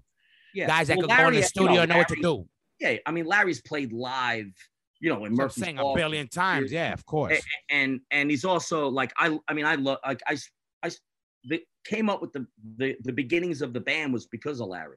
You know, we had a mm-hmm. phone conversation. I'm like, you know, I've been writing like, and he's like, yo, why don't we get together? I'm like, you want to hear some stuff? And boom, and we just did it like out of a friendship and like the love for wanting to make and create music together. You know what I mean? And and that's what making this record was about. It was Right. about just finding like the right people that you that you're excited and you want to make music with. And i think that people when they hear the record right? Now the next step is obviously we need like the right worldwide partner to license the record to and or you know a, a label that wants to you Yeah. know release the record. But when people hear the record i think that they're gonna they're gonna sense that like this is like real like this is for real Not- and, not- and yeah, the sound of the record No, but for sure. Oh, and also alive. by the way, the way you've been working it, like you know, the band's got around, like Nurturing. like, like I'm saying, like you know, you're you're, you're working it, like it's around. People know the band's. I'm I'm I'm I'm, I'm doing something, putting stuff out. You know, you got merch out. You know, you're you're very active, which is good because it shows that like, look at we're not just throwing a band together because you know it's a lot of a lot of people in this world do, do that. They they throw Yeah, a yeah. band together you know because it's easy for the quick you know for the first month or two and then reality set you know settles in and they realize oh you actually got to put work into this? Yeah you know yeah, and you then but my do. boys don't. Look at, at this Maple does our good. lives you know Madball does good and they automatically think you know automatically could do it. Like yeah we also been doing this for 27 years. People Yeah, leave that part out too yeah but know? we're not 25 years old you know what i mean? So i'm not danny danny's not going to do something if it's not like you know if you're Yeah. not like focused in and Yeah. you're ready to put in work. I'm not going to do i'm not wasting my time man. I'm not 25 years old anymore but i think that this is something special. And i just want people to have the opportunity to hear it. And i think when people hear it i i, I truly believe that pe- that people will feel uh feel the music and they will it's got a met the music has a message. Danny said it before like these aren't like nonsense bullshit lyrics. It's not funny. It's not like this has like a message you know what i mean? Yeah, and yeah. and it's where we're at in our lives you know what, what, i mean? what- what- what's what's the single? What's the hit? Right now? If they were like, "Yo, we're gonna do a video right now," Warner Brothers say, "Yo, we remember Biohazard when we signed Biohazard. We want King Never Dies. Yo, Well, we're gonna you- give you. you we're heard gonna- hold on, I'm not finished yet. We're gonna give you that big, big million dollar budget. What's the song you motherfuckers are doing that I'm gonna be um, producing?" video. What's that, that? That what's your your? You know, what's your hit right now that you think you know what I mean by hit by if you're gonna put something out to the masses right now, the first one, you know how you got to think about it, Dan. Both you guys, when you put out Yeah. a record, it doesn't have to so much be maybe your favorite, but the best representation to be okay. We let's do this video and this song, or let's put this song out to to show what this band is, a good representation of this band. If you got to pick one of your Well, I would never release what I think is the best song on the record. I think there's two songs on the record that are just uh that are the that are- that Yeah. that that really are. But but I wouldn't release one of those as like the first thing because like Hoya, That's what I mean. You heard half the record, right? But there's another six songs to the record or seven songs. So, So that yeah, I that- think when you hear the complete album, I think, you know, the record, like this is, it's a hardcore record. Like any way you want to look Yeah. at it. Like when you hear the record, it's a hardcore record, but I think it's more than, you know, Yeah. it's hardcore is about expressing yourself, being yourself. And this record does that. Like, Yeah, it- It it's definitely refreshing right now. Very refreshing right Yeah. now, which is a good thing. You know, Yeah. it's easy to say like I got a different style metal band, I got a different style, you It's know, not. beat down band. Okay, it's not that. It's it's refreshing with old elements. Like I said, I hear the old style shit in there, but Yeah. it's not. It doesn't sound like you're trying to be, you know, a youth crew band. And then, like I said, I hear, you know. Uh, it's not punk rock. I hear, well, I would say like a punk oi-ish vibe, but I hear it more rock and rollish with the beer drinking. That's why I go towards the oi more than the punk, you know. But it it got more pocket, exactly, and it got more pocket than punk.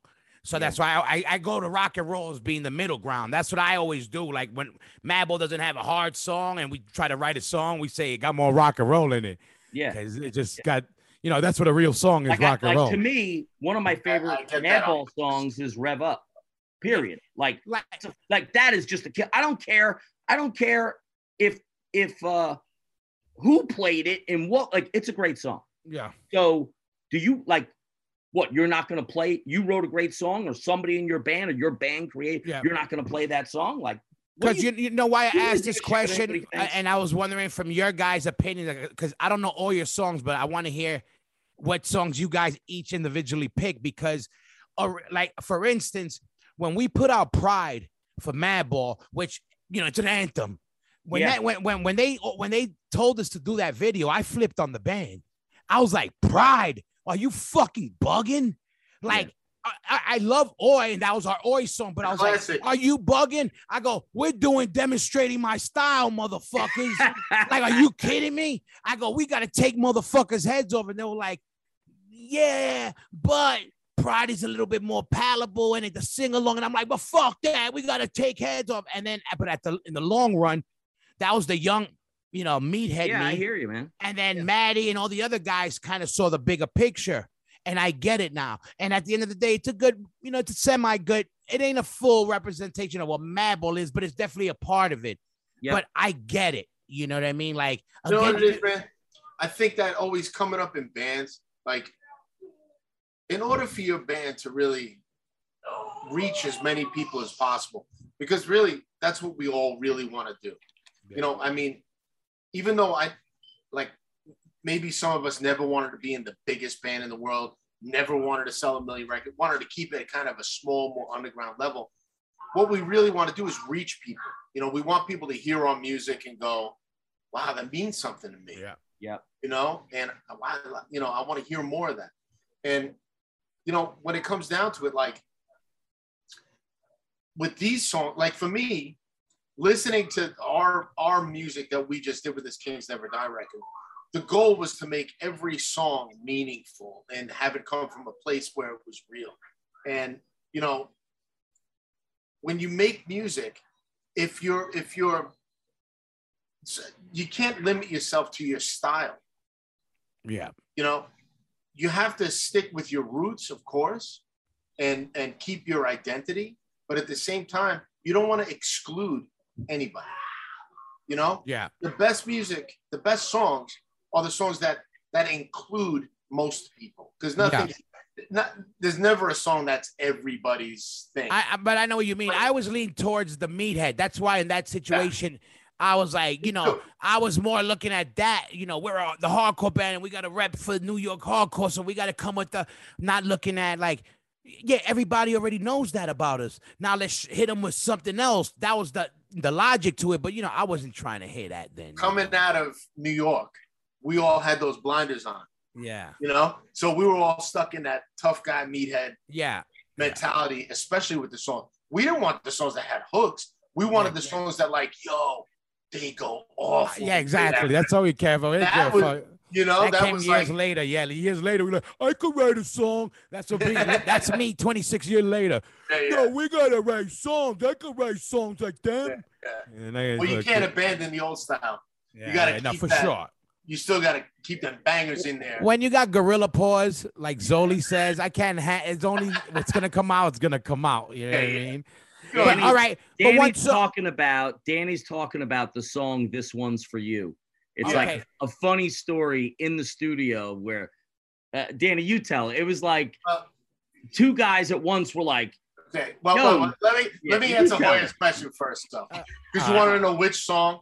The song for me would be this Yeah. one. Is, this one's for you. It's the name of the song on the on the Kings Never Die. You record. think that would be like a good, like, all right, let's show the world. There's a good, a little bit "No, of. no, it's not. It wanna- shouldn't be the first song, but it's the song."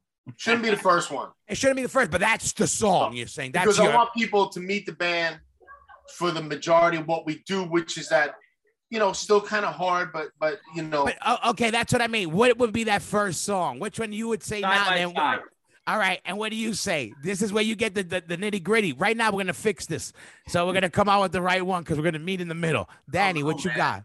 hard for me to say. You know, maybe the song "Rally." We have a song called "Rally." Yeah, that's another that I kind of like because it's kind of got like a, a punk kind of riff to it. And it's a song that, to me, I mean, Danny told me the, the title of the song, Rally. And I remember sitting in the studio going, this has to be a song that involves everybody. I don't want to call this something where people got to be like, what does that mean? Yeah, I'm yeah, yeah. left out. I can't relate. It means I- a lot of things. This has got to be a song that brings everybody together. Rally is a great song that does that to me. But but a really what Dan was saying about the song "This One's for You," like Rally would be my pick for the first one. yeah, You know, let people get that little bit of flavor. Oh, they're kind of punky. They kind of got a little bit of this going on. exactly. Cool. This one's for you though would be my second one where where where we kind of go, yep, this song has all the elements of all that, but it it it opens up a little more. Mhm. Danny wrote the song, right? And I don't know what your title was, but it became This One's For You. But you wrote it, from what I remember, you were writing a song about your daughter. Yeah, yeah. I wrote it about and for my daughter. Remember, Right. it was this one here's for the Irish, Irish. Yeah. tried and true. yeah. This one here's for the Irish part of you because my da- Yeah. my wife is Irish, I'm Italian, and my daughter like it's the Irish part of her. And uh, and Danny and Dylan, Danny first, and then Dylan were like, "Would you be opposed to changing those?" And I was like, "No, I'm not, changing." And then like literally, I was like, "It's about my daughter." Uh, yeah, I totally get what you're saying. Because I was gonna say I would have put Ecuadorian Nicaraguan in Yeah. that part, but, But whatever. but Literally since on the it, drive glad home you- from the studio, riding home from the studio that night, I think I wrote about three quarter, maybe like you know, maybe like three quarters of like the lyrics, and then like with every song, no song is done until like me, real this record, me, Danny, and Dylan all kind of go through every lyric, and you know, Danny's like completely rewritten lyrics to songs. Dylan, obviously, Dylan is he shouldn't ever sing any song or have anything come out of his mouth that he doesn't believe in and identify with. And he's that type of guy. Like he's he's a pretty serious fucking dude. You know, he's got a message. You know? Get back to the song though. So the song, Danny wrote the song about really about his kids, about his daughter. Yeah. And he showed it to me.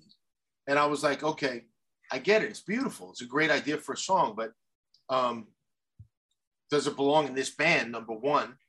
And number two, what is the Irish? Where's the Irish thing coming from? Look, I'm half Irish, so I'm good with that. You want to, you know, you It's want the to good get half. the Irish? like the Jewish, like the good half. It's the good It's half. the good half. Uh, yeah. but you know, uh, to me, yeah, it's this one's for the Irish. Absolutely, 100%. It's for the Irish. That's great. But what about everybody, people in the rest of the world? I mean, something we all learned, Hoya, especially when we all started going to Europe back in the day, right? What was the first thing we learned? I know for me, the first show Biohazard did outside the country, not to keep harping on Biohazard, but quick story.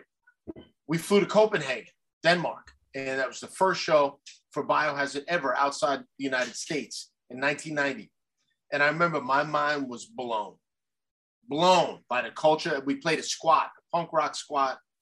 All the punk kids came. All they wanted to do was talk about George Bush and Iran and all that. And I was like, "Yo, can't we just have fun at the show and hang out?" right. yeah, it was right. serious. And I remember after the show, Bobby Hambel said to me, he was like, Yo, man, kids over here, it's different. And I was like, You're right.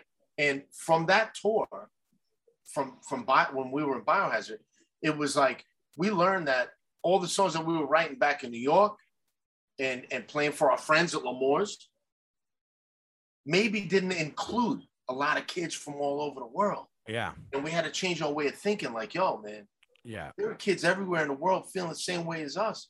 We can't we can't push them out by saying, "Oh, you ain't from Brooklyn. We can't we Yeah. can't you can't relate to what we're talking about." We had to write songs that everybody could relate yeah, to. This song, I said to Dan, I was like, "It's a great, beautiful sentiment to write a song for your kids.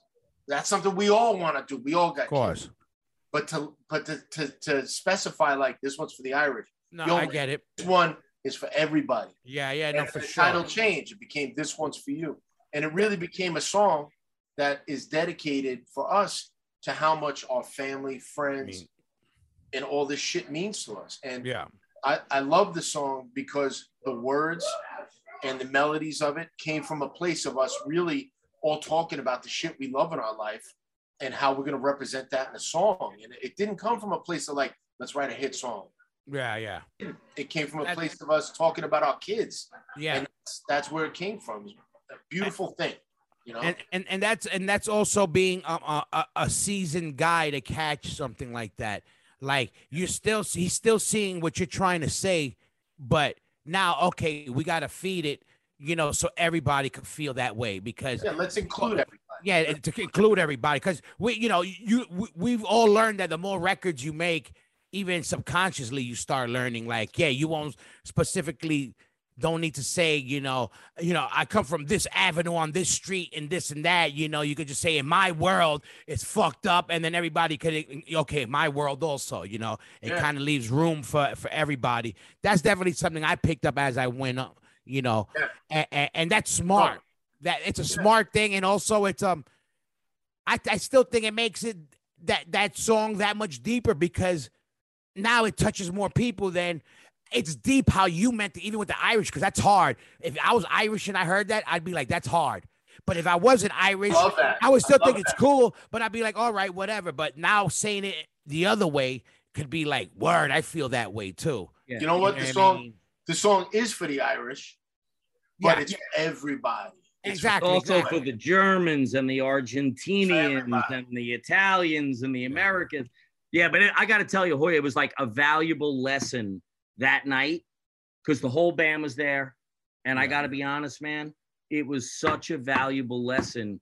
And I really believe that the rest of the lyrical content on the record from that night forth and everything I've been that, you know, I, I mean, I, you know, I, I never, I continuously, I love to write. I just Yeah. love it.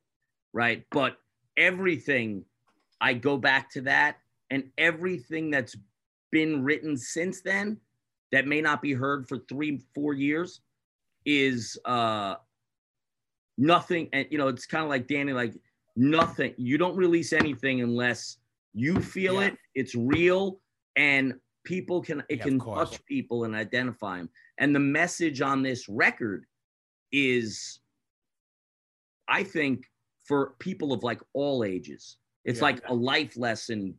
It's about, you know, it's a lot about like the current state of things that are going on right now in this world. Yeah. Nothing's written about COVID or there's not Yeah. like, you know, none of that bullshit. But like every word on the record has meaning. And that to me is like really valuable. And I'm like, I'm proud of it.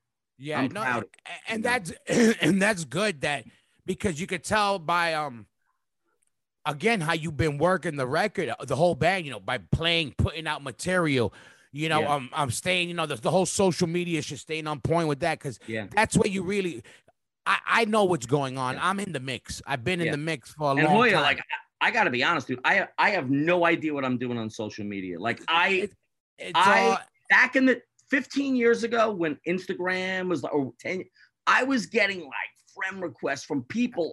I was like, deny. I don't know you. Deny. Yeah, yeah, Like, yeah, How stupid. yeah, You know, not- yeah. You know how hard it is. Listen, like now to get hard. Instagram followers. Of course, but you know what it is? The whole shit now in general is you know what it is. It, it's it's the way things work now. Yeah. A- either way, whatever speed you work at, as Yeah. long as you acknowledge that that's part of what we do now. Yeah. Uh, that that's that's things that um I, I gave I would uh, you know again um guys like Danny and I bring up Billy again too. Guys that came from an old style but knew you either adapt with this new shit or you die yeah. because living with that oh, oh but we did this and we did that and we had this and we had that that stays back there that's that's all dope and cool stories that ain't gonna get people that to show but up that to your gig, that man. stopped there and now this is that Yeah. you know and and, Yeah. and, and and we always lived in this moment you know unfortunately we never had this or we never had that but we always were in that in that zone where in the trenches you know we always on that side of the trench Hey man, And- when you stop learning, stop stop living, dude. yeah Like if you're not willing to learn, you know, I coach football. I like I tell the guys that that that coach for me or with me, like if you're not willing to learn, you're not, you know, yeah you, you shouldn't have the right to coach. If if it's the same thing, if you love music, if this is something you Yeah. want to do, you got to be willing to learn. yeah You know, you Yeah. got to be willing, and you For also have to be willing. I'll willing. tell you, because the one thing is that evolution is inevitable. Yeah. Whether or not you want to go along with it and evolve is up to you, but Ex- it's still going to happen. Evolution is inevitable. yep You know? And if you stay in the past, people know it becomes inauthentic. You got to represent what you are when you are it. I agree. And I always say I'm I'm an upright gorilla, but I say it for exactly what you mean. I got that old DNA, but I'm I'm a today's gorilla. I don't I never hated on the new new kids. I never hated with technology because that's what makes the world go forward. And Right. I never wanted to be that dude. Of course, I'm not a kid like the fucking the the, the 21, 22, 25 year old kid. But I also don't hate because Madball was that band that the older dudes talk shit on when we were coming up. So I know what it is to be like, yo, what's up with this? What's up with that? Too much hip hop, too much graffiti, too much this, too much that, and people talking shit.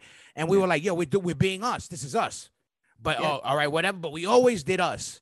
You know what I mean? And and at the end of the day, you know, you could tell when people do shit um authentically, which is good. You know, and and and I'm and it's good. What you what, what uh, thing about you guys? You guys got a whole band of seasoned players that already been through the ringer and know what they want in a band, and I think that's what makes a situation like where you guys you're, you're able to build easier, quicker, and, and cuts a lot of the bullshit that you would have to do with guys that Let's hope, man. Let's hope. Hope and You know? pray. You know what I mean?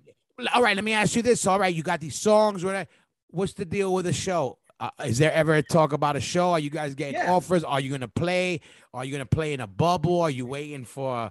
You know, I don't want to get pol- political, but Danny, am I gonna need a hazmat suit for you? What's the deal? What- We are playing two shows in November. Danny goes, me?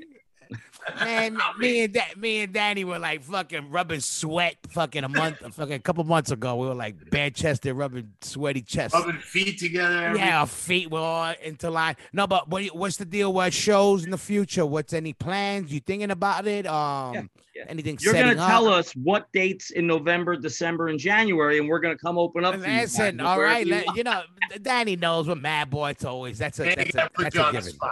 You know, he's still got to be a businessman. Yeah, that, He's that, Italian, yeah, yeah, yeah. Oh He's yeah. So what about those Yankees, Danny? He's You know that- that.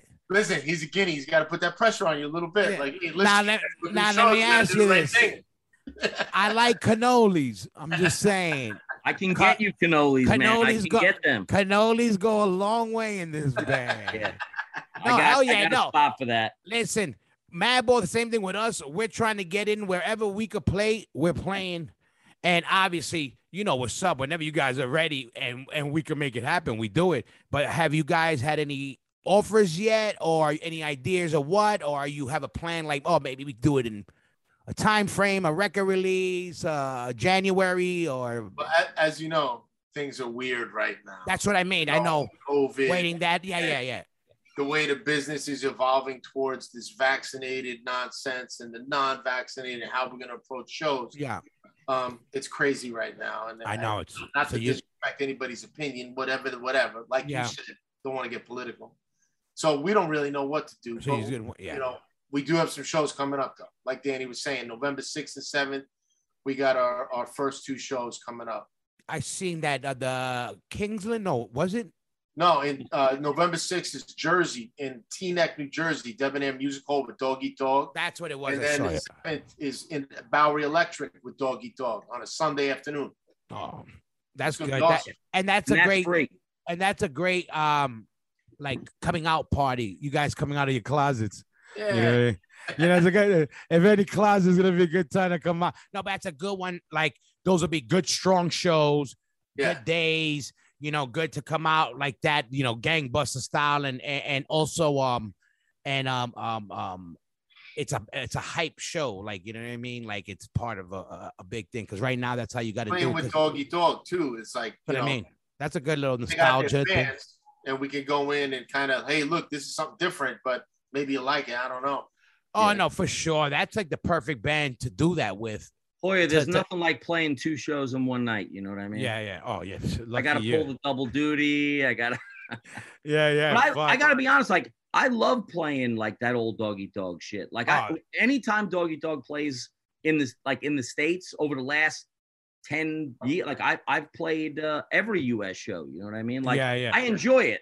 I enjoy Yeah. it because I I I love the you know I love those songs. yeah. And usually when I play, we we always play all the old shit. You know what I mean? So because you're playing. what I know. Wait, so you're gonna play that Dog Eat Dog set also? Yeah, of course. Yeah. Oh, oh, I didn't know what, what who was playing with them. Yeah, now you know, I didn't know they, they were doing John, Dave, me, and and Brandon's on the drums. okay. So Debonair Music Hall is a place that Oh, so you definitely every, double every duty. three or four years we've played there, uh-huh. and you know, and we've always done great. Like, and you know, it's like that's the Jersey show.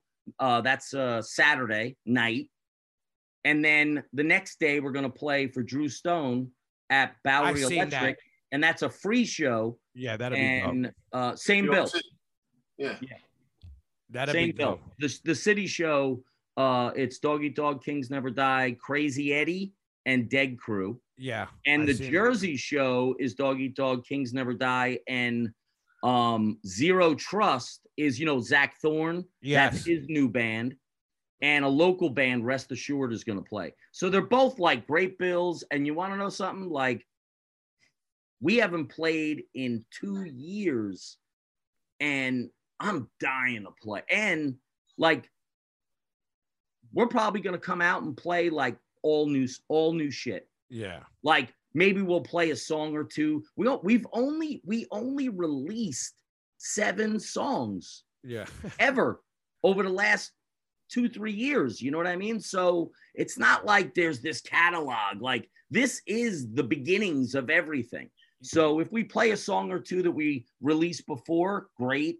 But really it's about now and like just playing this music that we just created. And you know that's all that really matters right now Is this is this gonna be you both your guys' first show playing again? Yeah. Since Yeah. Yeah. whenever the last or I I, haven't mean played a show in years. I think oh, last oh, shit, show I played was me on stage was like with Rest Yeah. in Pieces at the Black. Well, oh, that was the last time. Oh shit, I didn't even think about that. Well, I was haven't been there. on stage in three or four years. So for me, I'm like, Charge. Dying to get What about you? And then I think what the about last show I played was in Kings Never Die. We played in Milwaukee or something. I think. okay. Yeah, we had some shows with you too. We played in, Fi- in Yeah, we Pennsylvania. played up with. Mike Valente up there. yeah, yeah. Those we were like the last shows we Okay, yeah, those were the last. You know, we were Those were the- supposed to open up for Pro-Pain in Albany right as COVID hit, and that Mm-hmm. kind of shut. That was like, but but we actually had like 15 shows booked, and they all got canceled. And that's when it was like, hey, you know what? We got these songs that we recorded. We recorded two songs with Jerry Farley, uh, one for the A7 comp. We have a song called Stand for It All on that A7 comp.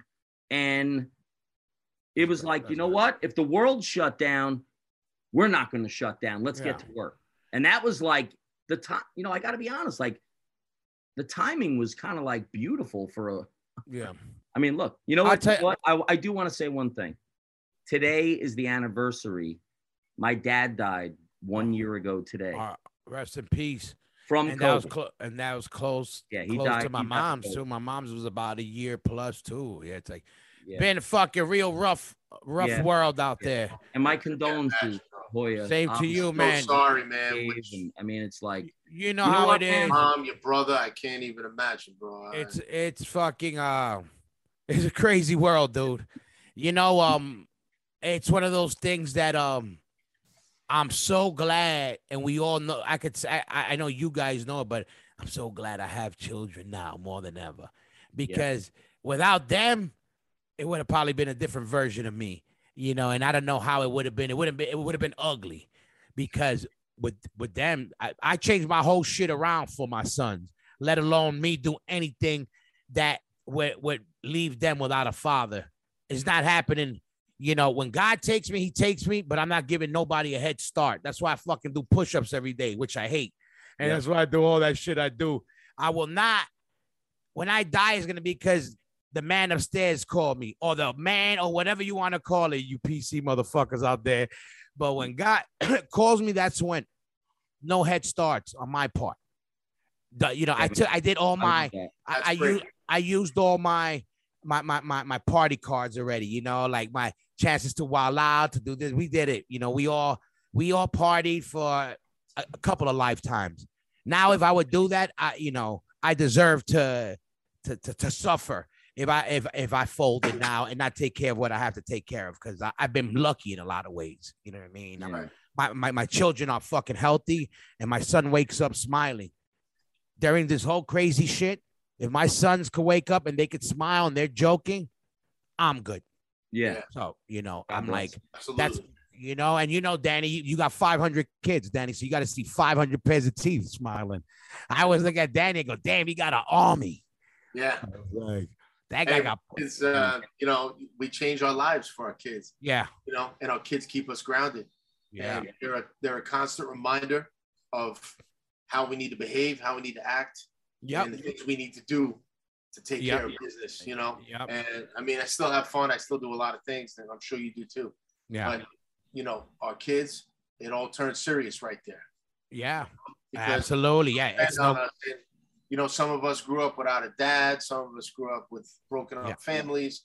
And you know, I made that decision a long time ago that I was never going to abandon my kids. yeah exactly it'll me never too. happen. Me too i was like I'm with you on that. Bro. Yeah, yeah, you know, and and I and, and I thank, and that's why I could still say that um I'm blessed, and because as crazy as shit is, I got two healthy, happy kids, and I changed my life around because of them, and for my mother who passed away, because she was like, "Yo, time to man up. You got to st- step up." And I never, I always say this. I never had to do it to get girls. I never did it because I, I was into clothes or I had a, you know, you know me, that I'm not that, that type of dude. But the minute it was like, what, leave my son fucking uh, uh, uh, fatherless? Not while I'm a fucking live. That Yeah. shit is just not happening. Not That happening. ain't you. Not ha- ain't you. not in not in this world, not in the next world, not in the world after that. Yeah. Fuck that. So uh, you know, I'm glad, and again, and, I, and, and I'm and I know you guys know that same feeling. As as as mad as they get us sometimes, you know, ain't nothing gonna make us feel better than you know knowing that they're good. If they're good, we good. It's just what it is. They're the And we- ultimate motivation, man. And what we do is be, you know, one way or another leads into how we have them. If it was meeting their mothers that way, or they liked what we do, even if they weren't into it, or wow, he got tattoos, he got a look, whatever, whatever. Our music had something to do with our families and 100%. what we built. So, Listen, Evan Seinfeld introduced me to my wife on the steps of L'Amour's. in and there you go, and there you go. My whole life encapsulated. right? Exactly right there, and and tassels were right up front. I met my wife. I met But my yeah, wife. exactly. I met my wife in 1990 at the China Club at a show. There you go. Same thing with me. my wife, show. You know my what I mean? wife, rest Yeah, in man. peace. Coming to shows. You Yeah. know what I mean, it's just, you know, every our whole lives, everything. I, I say it to Freddie sometimes. I go, And to a lot of people, I go, you don't understand. I go, not till you sit down and think about it. Every single thing in our life will lead back to music at one point or another. If it's somebody we True. talk to, look, you could do whatever you did for your job all day, Danny. But then you're like, oh, I got to do this podcast. Why? Because the band, this, that. Okay, what I got to do?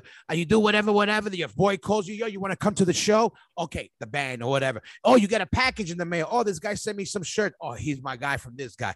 You go to the store, you go to buy a car. The guy goes, oh, I, I seen you. Pl-. I don't care where. It's gonna interact. You know, it's funny that you say that because I just talked about that on Drew Stone's podcast. I was on with Billy and Bobby. We were talking about um, the Urban Discipline record, and you know, recently I reconnected with Evan. We started talking again. It's been, you know, it's good. To You did. I didn't know that, and I talked to him recently too. Did you really? Yeah, Awesome. yeah, yeah, yeah. But uh, yeah, we talked, and you know, it's all good, man.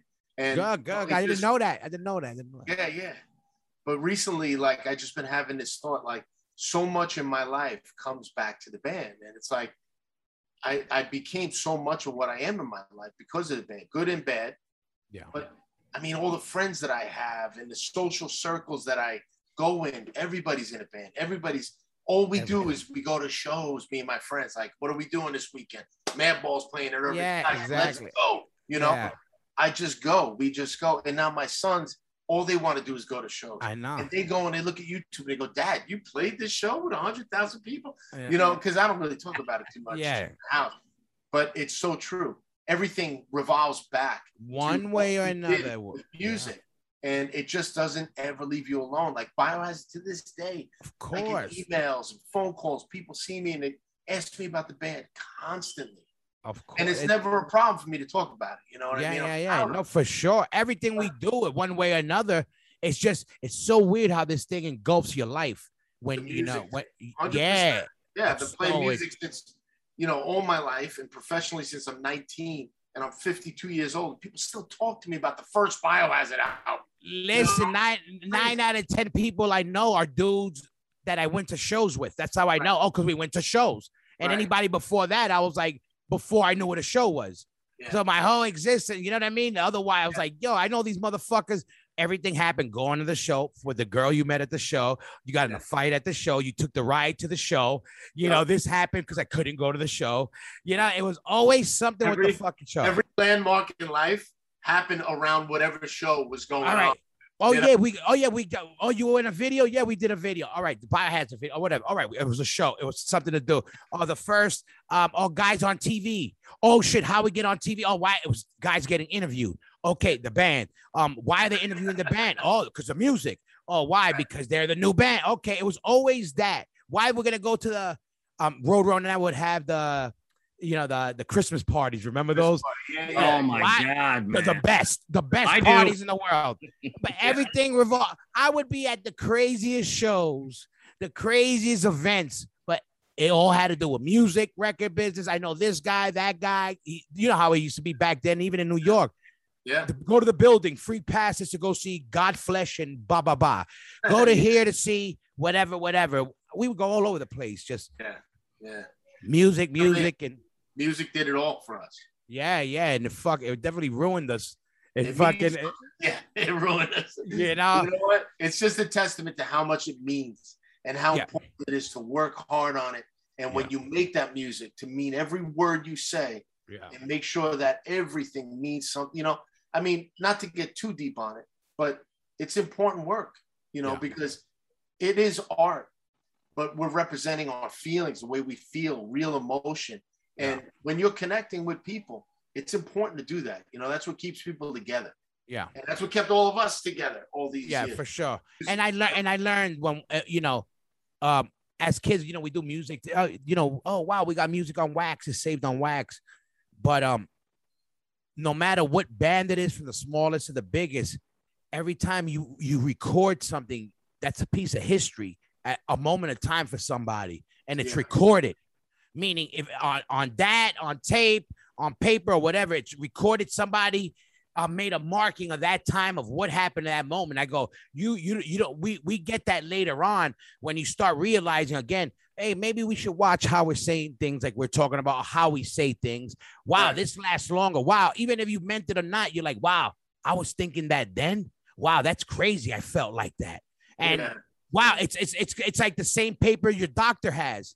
Wow, you felt like this back. Wow, I was that sick. I was that this. It's kind of like that. It's it's it's pretty crazy, but So you don't true. realize it till later when you get old enough. You're like, wow, I was angry. Well, I was this and I was that. And then for some people, maybe it has stuff that you think about, like, wow, maybe uh, you know, I gotta watch how I do this, maybe how I go about this. You know, like you start. You get a little more finesse. careful. Yeah, finesse. You, You can't. Yeah. Finesse. finesse. Your life, Yeah. you know, we all very rigid in life, and then the finesse comes when you're the, that the old dude with the the slick black hair, back hair. He's all nice, but he's just he's cool, but he's the older guy, and that's what it is. They finesse style. They they you know, and I think we learn that the older we get. You know, I I, I paid attention Sure. to it more. You know, For sure. Same here. I mean that. I think that's the a part of being old, getting older, but being smart and staying up on things. yeah, You yeah, no, That's ev- evolution, man. Yeah, no, for sure. And um, not, I'm glad I got you guys on. I'm glad I got first of all, Dan. We were talking about doing this, and I'm glad you guys you were talking about. This is again why I say you got a good work ethic. He was like, "Yo, we got songs with this and that. I'm gonna get at you after. We're gonna put it out, blah blah blah." And I was like, "Good." And I've been watching you how you've been doing your thing. That's how you got to do it. And I like it seeing it from a vet because these there's a lot of vets that they don't work. They think they don't have to work. That just what they did a hundred years ago is gonna carry their asses. Yeah. And, I say and all the that shit time, don't like, work that way. You know what, man? No, nobody gives a shit about what you did 10 years ago. Exactly, you know. years ago or 20 and, years uh, ago. And the biggest thing is this do you love what you're doing right Yeah. now? Yeah. And me and Danny have talked about this. Like, honestly, that's all that really matters. Like, Yeah. of course, like, I want. I want the record to be accessible everywhere. I want people. We want people to hear it. We Yeah. want people to like it to connect. We want to play. You know, who doesn't want to like do successful things? That's all great. But if you, if it's not real and it's not what is in your heart, like, look, man, I'm like, I'm too old to be like wasting time. You know what I Yeah, mean? Of course. Like, so what we created together, all of us, to me is already like success. But now it's like time to give people an outlet to hear it. Hopefully, we can find the right people, partners that that would like to be a part of it and be a part of releasing it and marketing it and touring for it. And of course, like we you always hope those things, but ultimately those things will happen if what you did is real. Yeah, and if And- and, and, and if and you're you active love it. like you've been, and and if you work it. it. like you've been, Yeah. and that's a good thing how, how you've been doing. And the same thing. And with Danny, I'm glad I got you because I waited a while because they ran you through the mill already, the podcast mill. You know what I mean? And I try, so I try to, I, I try to let guys marinate. You know, we all have our circuits call. of guys. When someone they're running short on guests, that's when I get the call. Yeah, yeah, yeah. Like, like, so, no, but you know, like, you know, All right. a lot of, no, I'm, a all, drummer. I'm a drummer. It's okay. I know. I want, you know, I would have got you a long time, but they hogged you up a long time ago. No, Yeah. but what it is, you know, it's our circuit, you know, us, Richie, Drew. So when one comes, I try to wait. And then there was some, you know, you came out and then Richie grabbed it. I was like, all right, I'm gonna let Danny. And then when he told me about this, and then he goes, he gave me, I go, oh, uh, let's do the podcast. And he gave me your email. Also, I said, oh shit. So Danny's playing with him. He, he's gonna be playing with him because I wasn't sure. Also, sudden, I was glad that I could get you on this because I didn't want it to be just a biohazard thing because it's not a biohazard thing. You know Yeah. what I mean? Like, and I was glad because I wanted to talk shit with you and not about. I already know you're from Brooklyn. I know you're from the wrong side of the tracks. I know these things already. I don't need to know these things no more. All right.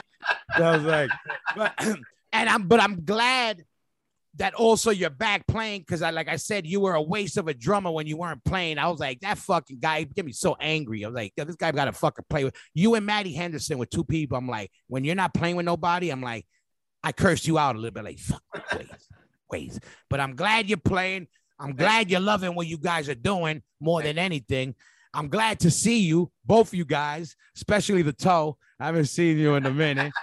But um, no, I'm glad you guys are doing music. I'm glad you're doing the music that you're doing. I really mean that by being refreshing and fucking. It's something good for the overall scene, and I think it's the right time now. Again, you know, like something like that, and it's uh still got the roots, but it's um Yeah, it ain't just a fucking it ain't meathead. You know, it ain't just meathead. It's it's a, a little bit more sophisticated. It's more beer bottle over the head meat meathead than a gorilla throwing the tire. You know what I mean? So it's like a different like uh but um thank you guys for jumping on. I'm glad Yeah, everybody make sure tune in again. What do you guys does um you have a you, Will. do you have an Instagram for the band? yes. Yeah, yeah, you do that. That's why I Yeah. talked to you on the Yeah. Kings Never Die Yeah. on the Instagram, Yeah. right? Uh, the Instagram is at Kings Never Die Official. That is Instagram, and then Facebook is uh Kings Never Die Band, which There sucks, but whatever. That's all. No, well, you got it. Listen, you got it. You that's what you need. Don't be one of these dudes. I don't need Facebook. I don't need it. We all need all that Yeah, shit. we all that's how we. That's how we Yeah. talk to the people. Yeah, That's how you got. That's our Yep. phone to our people. Yep. The Uh, website is the same as well. It's uh it's www.kingsneverdieofficial.com. But the website is like literally we basically blanked a lot of it out. But like if anybody wants to hear like old music, like everything is there. It's set up, Good. waiting to be refreshed with everything new. No, You know what I mean? So just stay go Um, there and, and, and look out for the updates. Yeah, you could, you know, you could the uh, anything that that we had done is up on the website, but it's in the midst of like we're obviously it's going to have to have a refresh. But Instagram really is the place where uh you can catch up, and you know that's the spot where like we'll obviously be using that more with shows coming up, right? Good. So November sixth and seventh, Yep. those are the first Th- two. this comes out next week, so it's good that you announced that. So November sixth and seventh. Where at again? Say it one more time. What, what Debonair which Music places? Hall. Debonair Music Hall, Teaneck, New Jersey, November 6th. That's a Saturday. The ticket link and info for that. That's definitely a show that people are gonna have to buy tickets for. Yeah. We've played there like we've played there, I think, two times. It, it's been sold out both times. So, you know, God willing, Yeah. that would be, you know, a great show. And then the next day, Sunday, is at Bowery Electric. Gonna be a Uh fun one. That's gonna a Drew, one. Yeah, free be fun. show, but obviously Bowery only holds like maybe Yeah. 150 people. So That's gonna be a hangout.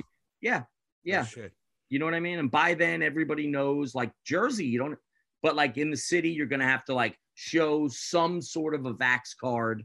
Yeah. Uh, you don't have to, you know, just a card or whatever. Everybody just call wherever they're playing. You call up, do whatever you got to do, but make Yeah, sure you go see them.